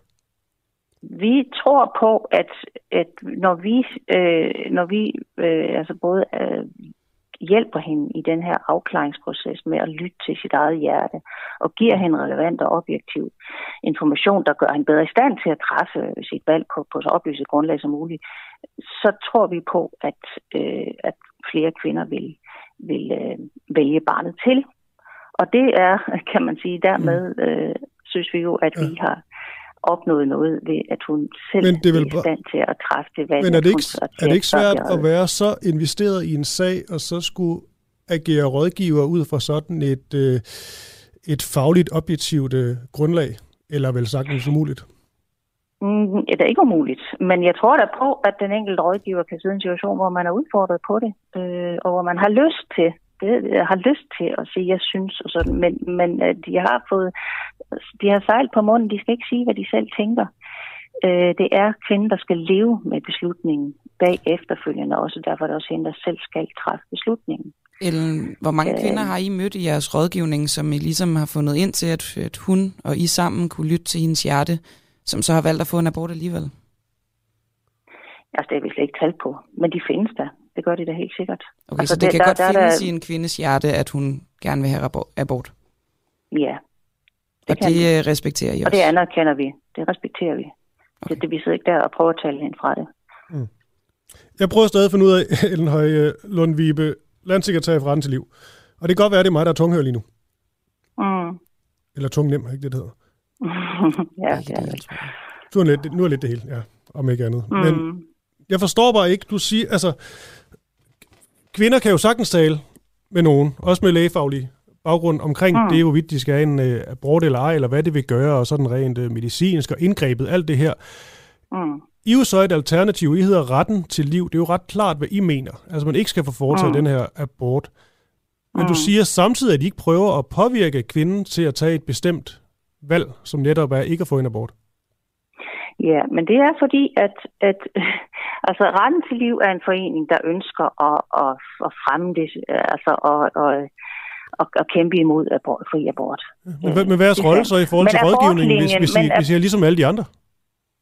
Ja, men abortlinjen er øh, et, et, et af vores ben, hvor vi forsøger ligesom at, at, at, at, ja, at anerkende den situation, vi står i, at vi har fri abort, mm. og i den, ind i den situation ønsker vi så at give kvinden den hjælp, hun har brug for, nemlig øh, den anerkendende samtale, og så, og så også øh, det oplyste grundlag at træffe sin beslutning på. Men, og, og, men i den ja. anerkendende samtale, der vil, der vil I jo gerne have helst, at hun vælger ikke få foretaget en abort, så på den vis påvirker I vel også vedkommende? Nej, det gør vi jo ikke, fordi vi netop øh, anerkender og, og respekterer, at hun kommer frem til øh, et andet øh, valg, end det vi måske dybt i vores hjerte, ja, øh, kunne tænke os. Men det, det anerkender vi. Fordi at øh, hun bliver presset fra nok øh, andre sider. I hele taget, altså, øh, ringer hun til en abort-tilhænger, så, så har du da akkurat den samme problematik i virkeligheden. Øh, og hun, hun, er, hun støder jo, og hvis, er det nu den sårbare kvinde, der møder op i det sociale, øh, sociale system, så vil hun jo ofte der møde en socialrådgiver, der i den grad øh, forsøger faktisk at pådute hende en, en abort, hvis det er det, som socialrådgiveren mener må være det bedste i den her situation. Eller lægen, der står med den meget unge gravide, der også forsøger at pådute kvinden øh, sin holdning til, at du skal da have en abort osv. Der er masser af folk ude i systemet, der forsøger at lige præcis at pådute hende deres holdning og deres overbevisning. Og det, men det er sådan en eller anden social øh, virkelighed, som vi på en eller anden måde har, har accepteret. Fordi at, det, at de jo ikke er ligesom jer og, øhm, hvad skal man sige... Nej, fordi er, de har, har den politisk korrekte holdning i, mm. øhm, i vores samfund, Men at, at abort er en god løsning i en svær situation. Landsekretær i Retten til Liv, de her rådgivninger, som I har givet øh, med dem, der er, har ringet til jer via sundhed.dk, den rådgivning, har den været objektiv, ja eller nej? Ja, den har været objektiv, selvfølgelig. Har I så gjort jeres, øh, jeres arbejde som, øh, som organisation, som kæmper for, at alle ved undfangelsen skal have ret til liv? Ja, fordi vi, vi altså det er ikke, øh, abortlinjen er ikke vores, om jeg så må sige, kampdel i vores arbejde. Det er vores, øh, det er vores øh, diakoni, det er vores, vores hjælpedel øh, det er retten til liv. Øh, det er fordi, altså ja, de hænger sammen, men, men alligevel skældner vi i, i, inden for vores arbejde mellem de to ting. Fordi det ene er, er rådgivning, og det andet er et sted, hvor vi forsøger at, at virkelig at påvirke holdninger, ikke pådute holdninger, men at påvirke holdninger øh, okay. øh, i, i vores Ellen, samfund. Ellen Højlund, vi, be, vi skal til at lukke nu. Jeg skal bare lige her til sidst. Øh, nu er, jeres, nu er I jo fjernet fra uh, sundhed.dk vil I mm. aktivt gøre noget for at komme tilbage igen?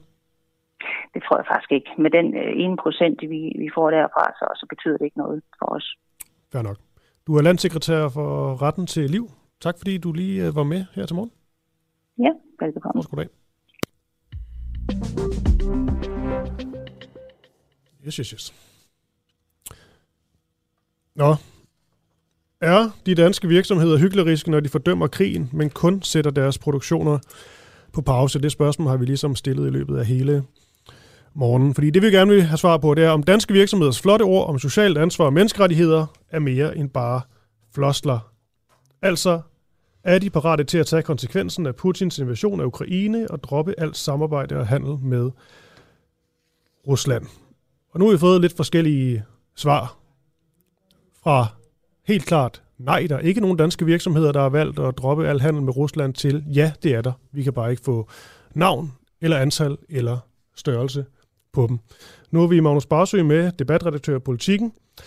Magnus, kender du til en dansk virksomhed, der har trukket sig helt fra al handel med og i Rusland af moralske årsager? Godmorgen. Godmorgen. Øh, nej, jeg hørte også godt, at I havde, var det Dansk Industri øh, igennem, og Dansk Erhverv, som helst heller ikke gav sådan nogle helt øh, klare svar på, på de spørgsmål. Altså, jeg, jeg, jeg har, jeg har, man mister en lille smule overblik over, hvad det er for nogle aktiviteter, man vedligeholder, hvad det er for noget, man, man siger farvel til, men der, der er en del, der har sagt delvis farvel, men det lader vist ikke til, at man fuldstændig har klippet båndet. Ja. Så har du, har du hørt øh, de interviews, vi lavede tidligere i morges, siger du? Ja, ja, ja, ja, ja. Ja. Og, jeg, og, og, der, øh, og der synes jeg bare, at svarene virker som om, at, øh, at nej, altså øh, der er nogle virksomheder, der måske er ude, og nogen, der, der, øh, der bibeholder lidt. Altså jeg kan sige, jeg, jeg, altså jeg mener jo principielt, at det her er en ret interessant diskussion for danske topchefer. Fordi danske topchefer har over de senere år, bevidst eller ubevidst, jo blevet politiske aktører via sig selv. Altså, når man går rundt med en FN-pind og mener alle mulige ting om ulighed og miljø og klima og diversitet, så bliver man en politisk aktør. Jeg mener, det, jeg mener, det er rigtigt. Jeg mener, mange af de værdier er sådan set rigtige, og man, når man har en magtfuld position, så prøver man bruge den til at forandre verden i, i, i en korrekt retning. Men det betyder så også, at når der sker noget så grufuldt som det her, ikke? når Putin invaderer Ukraine, og det er så åbenlyst, hvem der er de gode, og hvem der er de onde, og hvad der er rigtigt, og hvad der er forkert, så bliver du nødt til også at bruge den magt og indflydelse, kommercielle øh, indflydelse, du har, og selvfølgelig vælge side. Og det, det, det, det kan topchefer have meget, meget svært ved at navigere i, fordi de er faktisk ikke vant til at navigere i politiske virkeligheder. De er vant til at navigere i kommercielle virksomheder, som de kan forstå med overskudsgrader og, og forskellige produktionsscenarier i forskellige lande og den slags ting. Men man kan sige, at både Dansk Erhverv og Dansk Industri, de markerer ligesom, at virksomhederne de holder sig til de øh, sanktioner, som, øh, som EU har pålagt dem at, at lave. De går bare ikke nødvendigvis ud over dem, så er det ikke fair nok. Jo, altså, det, det, øh, lad os tage et eksempel. Altså, øh, Mads Nipper, som jo er topchef i Ørsted, øh, har været sådan lidt i vælten, fordi at øh, Ørsted har nogle kontrakter om at modtage russisk gas. Og noget af det, den her store diskussion handler om, det er selvfølgelig at blive energiuafhængig af Rusland, fordi de penge går for eksempel via Gazprom direkte ned i Putins krigskasse. Så der finansierer man meget direkte, ligesom krigsindsatsen øh, i, i Ukraine. Ja, de har ligesom en, argument, altså lige med, de har ligesom en kontrakt, med en udløber i De har en kontrakt, 2030, der udløber ja. i 2030. Ikke? Som så de ikke kan bryde, bruger, ja. Ja, det er nemlig det, han bruger et juridisk argument for at sige det, og det, og det, han, det kan han sådan set sagtens have ret i. Der kan også være nogle omkostninger forbundet med at komme ud af den kontrakt. Jeg tror, min påstand vil nok være, hvis, hvis, de om, hvis han sådan ligesom specificerer de omkostninger, så er jeg ret sikker på, at hans ejer, som jo er den danske stat, og i virkeligheden også mig, jeg er selv aktionær i, i virksomheden, øh, så tror jeg nok, vi vil være villige til at punge ud, fordi virksomheden er jo har sådan set overskud. Min pointe er bare, mm. der er noget, der hedder jura, og der er noget, der hedder rigtigt og forkert. Og det der med at vurdere, hvad der er rigtigt og forkert, har danske topchefer det rigtig svært ved topchefer generelt. Og i det her tilfælde skal han jo bare sige, han skal jo bare ligge sig fladt ned og sige, vi vil gerne ud af den her kontrakt. For selvfølgelig vil vi ikke finansiere klyngebomber over civile i Kiev og Øst-Ukraine. Men det er ikke det, han siger. Han ender med at stå og se meget forpjusket ud, for det han siger, det er, at jeg er bundet af en kontrakt, jeg kan ikke gøre noget, hvis der er nogle beslutninger, så tager det her og en holdning til det, så skal I spørge min ejer. Nu spørger jeg jo sådan set dig, Mads Nipper. Du tjener 22 millioner kroner om året, og jeg går ud fra, at den løn, den får du, fordi du også kan finde ud af at navigere og have en lille smule øh, følelse for den verdenspolitiske situation. Og jeg vil bare have et svar af dig. Og det er det, den danske offentlighed, synes jeg helt berettiget kan sige, og i særdeleshed, når virksomheder over de seneste måske 10 år har gjort sig selv til politiske Magnus aktører i så mange andre sammenhænge. Magnus Barsø, øhm, nu beder jeg lige mærke i, at du sagde, at du selv var aktionær i Ørsted. Ja. Altså, jeg, øh... altså nu begynder det jo også at lugte lidt underligt, tænker jeg bare, når du lige har haft den her hele, eller den, den bredside imod Ørsteds direktør, men du har selv yep. aktier i Ørsted. Hvorfor har du ikke bare solgt jeg, dem? Jeg, jeg, jeg købte aktier i Ørsted for øh, to-tre år siden, eller noget af den stil. Altså, jeg, har jo, jeg har jo investeringer for omkring en, en halv million, mest i Går de godt? noget indeks, indeksaktier. Men i Ørsted tror jeg, værdien er omkring 30.000 eller noget af den stil. Går de godt? Øh, nej, det går helvedes til. Mm-hmm. Altså. Hvorfor har du ikke solgt dem? Jamen altså, jeg, jeg holder først fast i Ørsted-aktier, fordi at, at det er jo grundlæggende en uh, grøn virksomhed og er en del af den, af den grønne omstilling. Nej, og, nej, nej, nej, nej, nej, nej, Magnus Barsø, du har lige krævet af Ørsteds Jamen det kan jeg jo også, fordi ja, han tager stilling til det. Mhm. Mm-hmm. Det er jo netop det, jeg som aktionær siger. Det er jo det, som aktionærmagt i virkeligheden grundlæggende handler om. Det er det, som vi som den danske stat, vi ejer 51 procent af virksomheden, eller som privataktionærer. Men han kan jo bare sige det samme. EU skal lave nogle sanktioner, som, som gør det. Altså, Ja, der er jo hele tiden en længere oppe. Og det mener jeg er fuldstændig utilfredsstillende. Både som dansker og som aktionær i virksomheden. Men hvorfor skal du ikke selv handle? Det forstår jeg ikke. Men du altså, hvad, det altså, af- bør sælge mine aktier, eller hvad? Yep. Det er det, det, er da det, jeg tænker i hvert fald, lige umiddelbart. Ja, altså det er jo... øh, Der er to muligheder, når man er aktionær og synes, at ens virksomhed øh, er på et forkert kurs. Enten så kan man blive inde og prøve at påvirke den, og dermed også altså, tale tydeligt om, hvad man, hvad man bør gøre og ikke bør gøre. Altså for eksempel også at rende fingre op, øh, hvis topchefen er ude i noget råd, og det synes jeg klart, han er her. Og så er der den anden mulighed, det er, at man, man sælger sine aktier. Det har jeg for eksempel gjort i forhold til alle de virksomheder, som er sorte. Altså jeg har, jeg, jeg investerer ikke i olie, jeg investerer ikke i... Jeg tror altså, de der argumenter kan er overføres en til en til, til Ørsteds direktør, Magnus Barsø. Undskyld, Hvad siger du? Jeg tror, at de der argumenter kan overføres en til en til, øh, til Ørsteds direktør. Altså, hvis man bliver, så har man også mulighed for at påvirke. Det er sådan et meget kendt det, argument. Det, det, det, har- men, det, har- men det har du også ret i. Altså, det mener jeg, det, det, det har du også helt ret i. Altså, det synes jeg er et godt argument. Så er det Jeg mærkeligt, at du bare- kræver, at de skal... Jeg Træk sig. synes, at de som virksomhed, jamen, de, den her kontrakt i 2030 kan jo sagtens være, at der er gode argumenter for, at det er svært at komme ud af. Det synes jeg helt klart, at der er. Og det virker sådan. Det virker ikke som om det er helt belyst, men der er gode argumenter for at blive der. Det jeg siger, det er, det man har brug for, at en leder gør i den her situation, det er at sige, hvad han helt ærligt mener om det kontraktuelle forhold, han er inde i. Og der er det bare i den her sag rimelig sort-hvidt, hvem der er de gode, og hvem der er de onde. Og øh, man finansierer altså direkte øh, Putins Men kan øh, du, ja, men Magnus Barsø, kan du, kan du forstå, at man godt kan tænke, at du er en lille smule hyklerisk? Øh, øh, det, det ved jeg sgu ikke rigtig. Det er egentlig ikke sådan... Øh, altså fordi jeg selv ejer aktier i Ørsted, som jeg kritiserer for, som skal hurtigere ud af Rusland. Ja. Altså jeg bruger da ret meget min, prøver at bruge min indflydelse i hvert fald, til at sige, hvad de, hvad de skal gøre. Hvor mange procent har du af Ørsted? Ja, det, det kan man altså, ikke rigtig måle i nærmest procenter. Altså jeg tror 30.000, jeg ved ikke markedsværdien. Men giver det, giver det nogen 300 indflydelse? Jo, jo, det er også det, jeg prøver at gøre nu. Jamen, giver det, Det nogen indflydelse 30.000 af 300 milliarder? det giver meget, meget, meget lidt. Altså, hvis vi, hvis vi gerne vil have, hvis vi gerne vil have Ørsted til at ændre kurs, så skal vi også have ATP, vi skal have PFA, vi skal have PKA. Men Hvis det handler om det moralske aspekt, hvorfor sælger du så ikke bare, hvis den indflydelse, du har, den egentlig ikke rigtig indflydelse? Jamen altså, det, jeg er helt overbevist om, at Ørsted på lang sigt er en del af den grønne omstilling, vi skal i gang med. Og det er dem, der selv har sagt farvel til kul.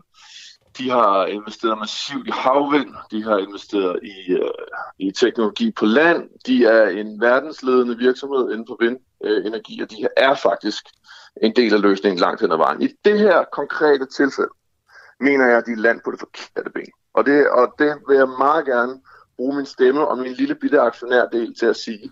Og hvis det er hyklerisk, fordi jeg ikke sælger det, så tager jeg også gerne øh, de tæsk for det. Jeg, jeg, jeg prøver faktisk bare at bruge min indflydelse som, ja, som øh, kommentator i kommentatorkøbing og, og aktionær via, via den danske stat og, og min egen aktie. Ja, ja, vi siger jo ikke, du, du er en hykler. Vi stillede bare spørgsmålet ud til, til folket.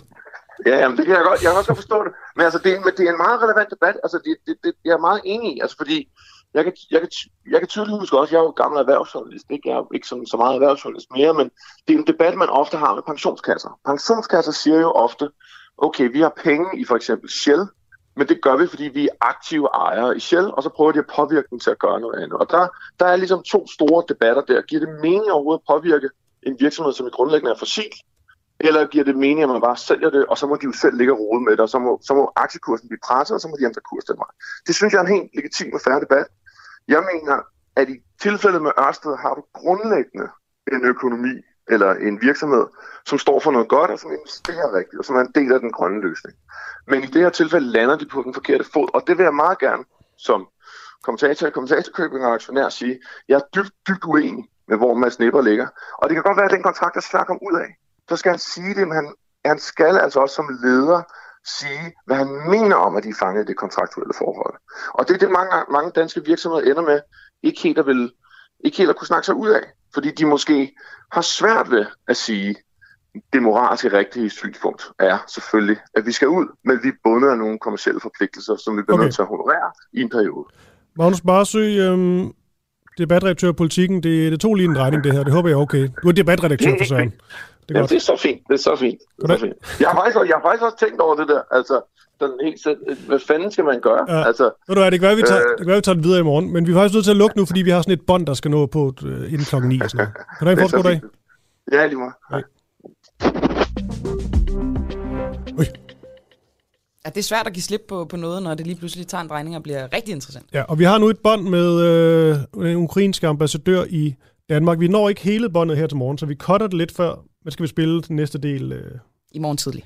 Præcis. De ønsker at fortsætte med at tjene penge med ukrainske børns blod på hænderne. Ordene her kommer fra den ukrainske ambassadør Mikhailo Vidojnic i et interview med os på Den Uafhængige. Og øh, den ukrainske ambassadørs klare holdning er, at danske virksomheder som Carlsberg, Rockwool og Ørsted, vi netop talte om, der fortsætter handel i og med, at Rusland har ukrainske børns blod på hænderne. Det mener han, fordi de penge, de betaler i skat, går til finansiering af våben til russiske soldater, der bruger dem til at slå civile mennesker ihjel i Ukraine. Ambassadøren fortæller i det her interview til vores kollega Clara Vind, at hans besked til Carlsberg og Ørsted er meget klar. Stop jeres handel med Rusland, fordi enten står I på den civiliserede side, eller også vil I altid huskes for at have givet penge til terrorister, der slår civile ukrainere ihjel. Look, uh, what we are trying to do right now is to use every single tools which is in our hands to stop Russia and to stop this war, which Russia started against Ukraine. We have different options. We have, first of all, uh, to provide uh, Ukrainian soldiers with the necessary weapon, which uh, will help us to defend our country.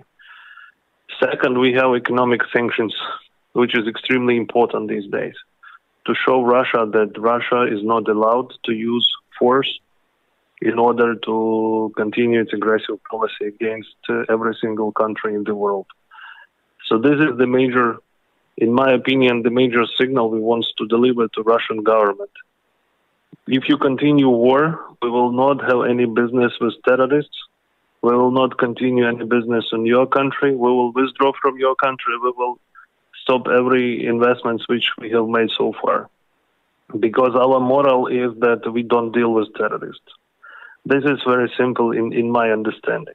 When Danish companies are telling us, I have already a couple of them who, who are saying, we have donated this amount of money, money we, we want to, to help you, to, to we, we donated the money to Red Cross, and then upon my request, send us a letter that no, we cannot withdraw from Russia because we should take care of the employees there. I mean, this is, you know, a tricky explanation in my opinion because they want to, to continue making money on the blood of Ukrainian children. If that is their approach, then that is their decision. I don't see it uh, the other way. And when they are talking about the, their employees, Russian people in Russia, then I would very much expect from them why don't they address those employees not to sit at home and observe how their maybe even brothers or husbands are killing Ukrainian people shelling on civilians, but protest to everything what have been done so far and to, to demand to stop the war. This is my understanding of the reality. If Danish business has the other way and wants, you know, to cover the real intention to continue getting profit from Russia by saying and finding an excuse we have to take care of the employees, I don't share the same approach. So, if they continue their business contracts with uh, Russia, will they have blood on their hands? In my assessment, yes, because they pay taxes. When they pay taxes, that means the taxes are spent to sell, uh, to buy uh, weapons, and also to pay salaries to the soldiers who are killing yeah, my uh, people in my country. So this is my understanding of the situation. If they have different vision of that, uh, they might have it. This is their choice, but then uh, they should remove all these, you know, uh, slogans from their websites about their mission, mission, about their vision, about everything what they, they are doing uh, in the world to make a green world greener or happy people happier. Because the reality contradicts what they put on their web, web pages.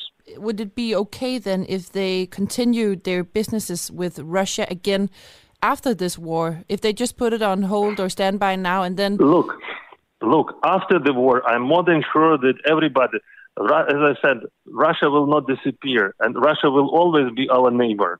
The, the main goal for us is to stop the war and uh, to bring to the responsibility Putin and all his proxies who started this war.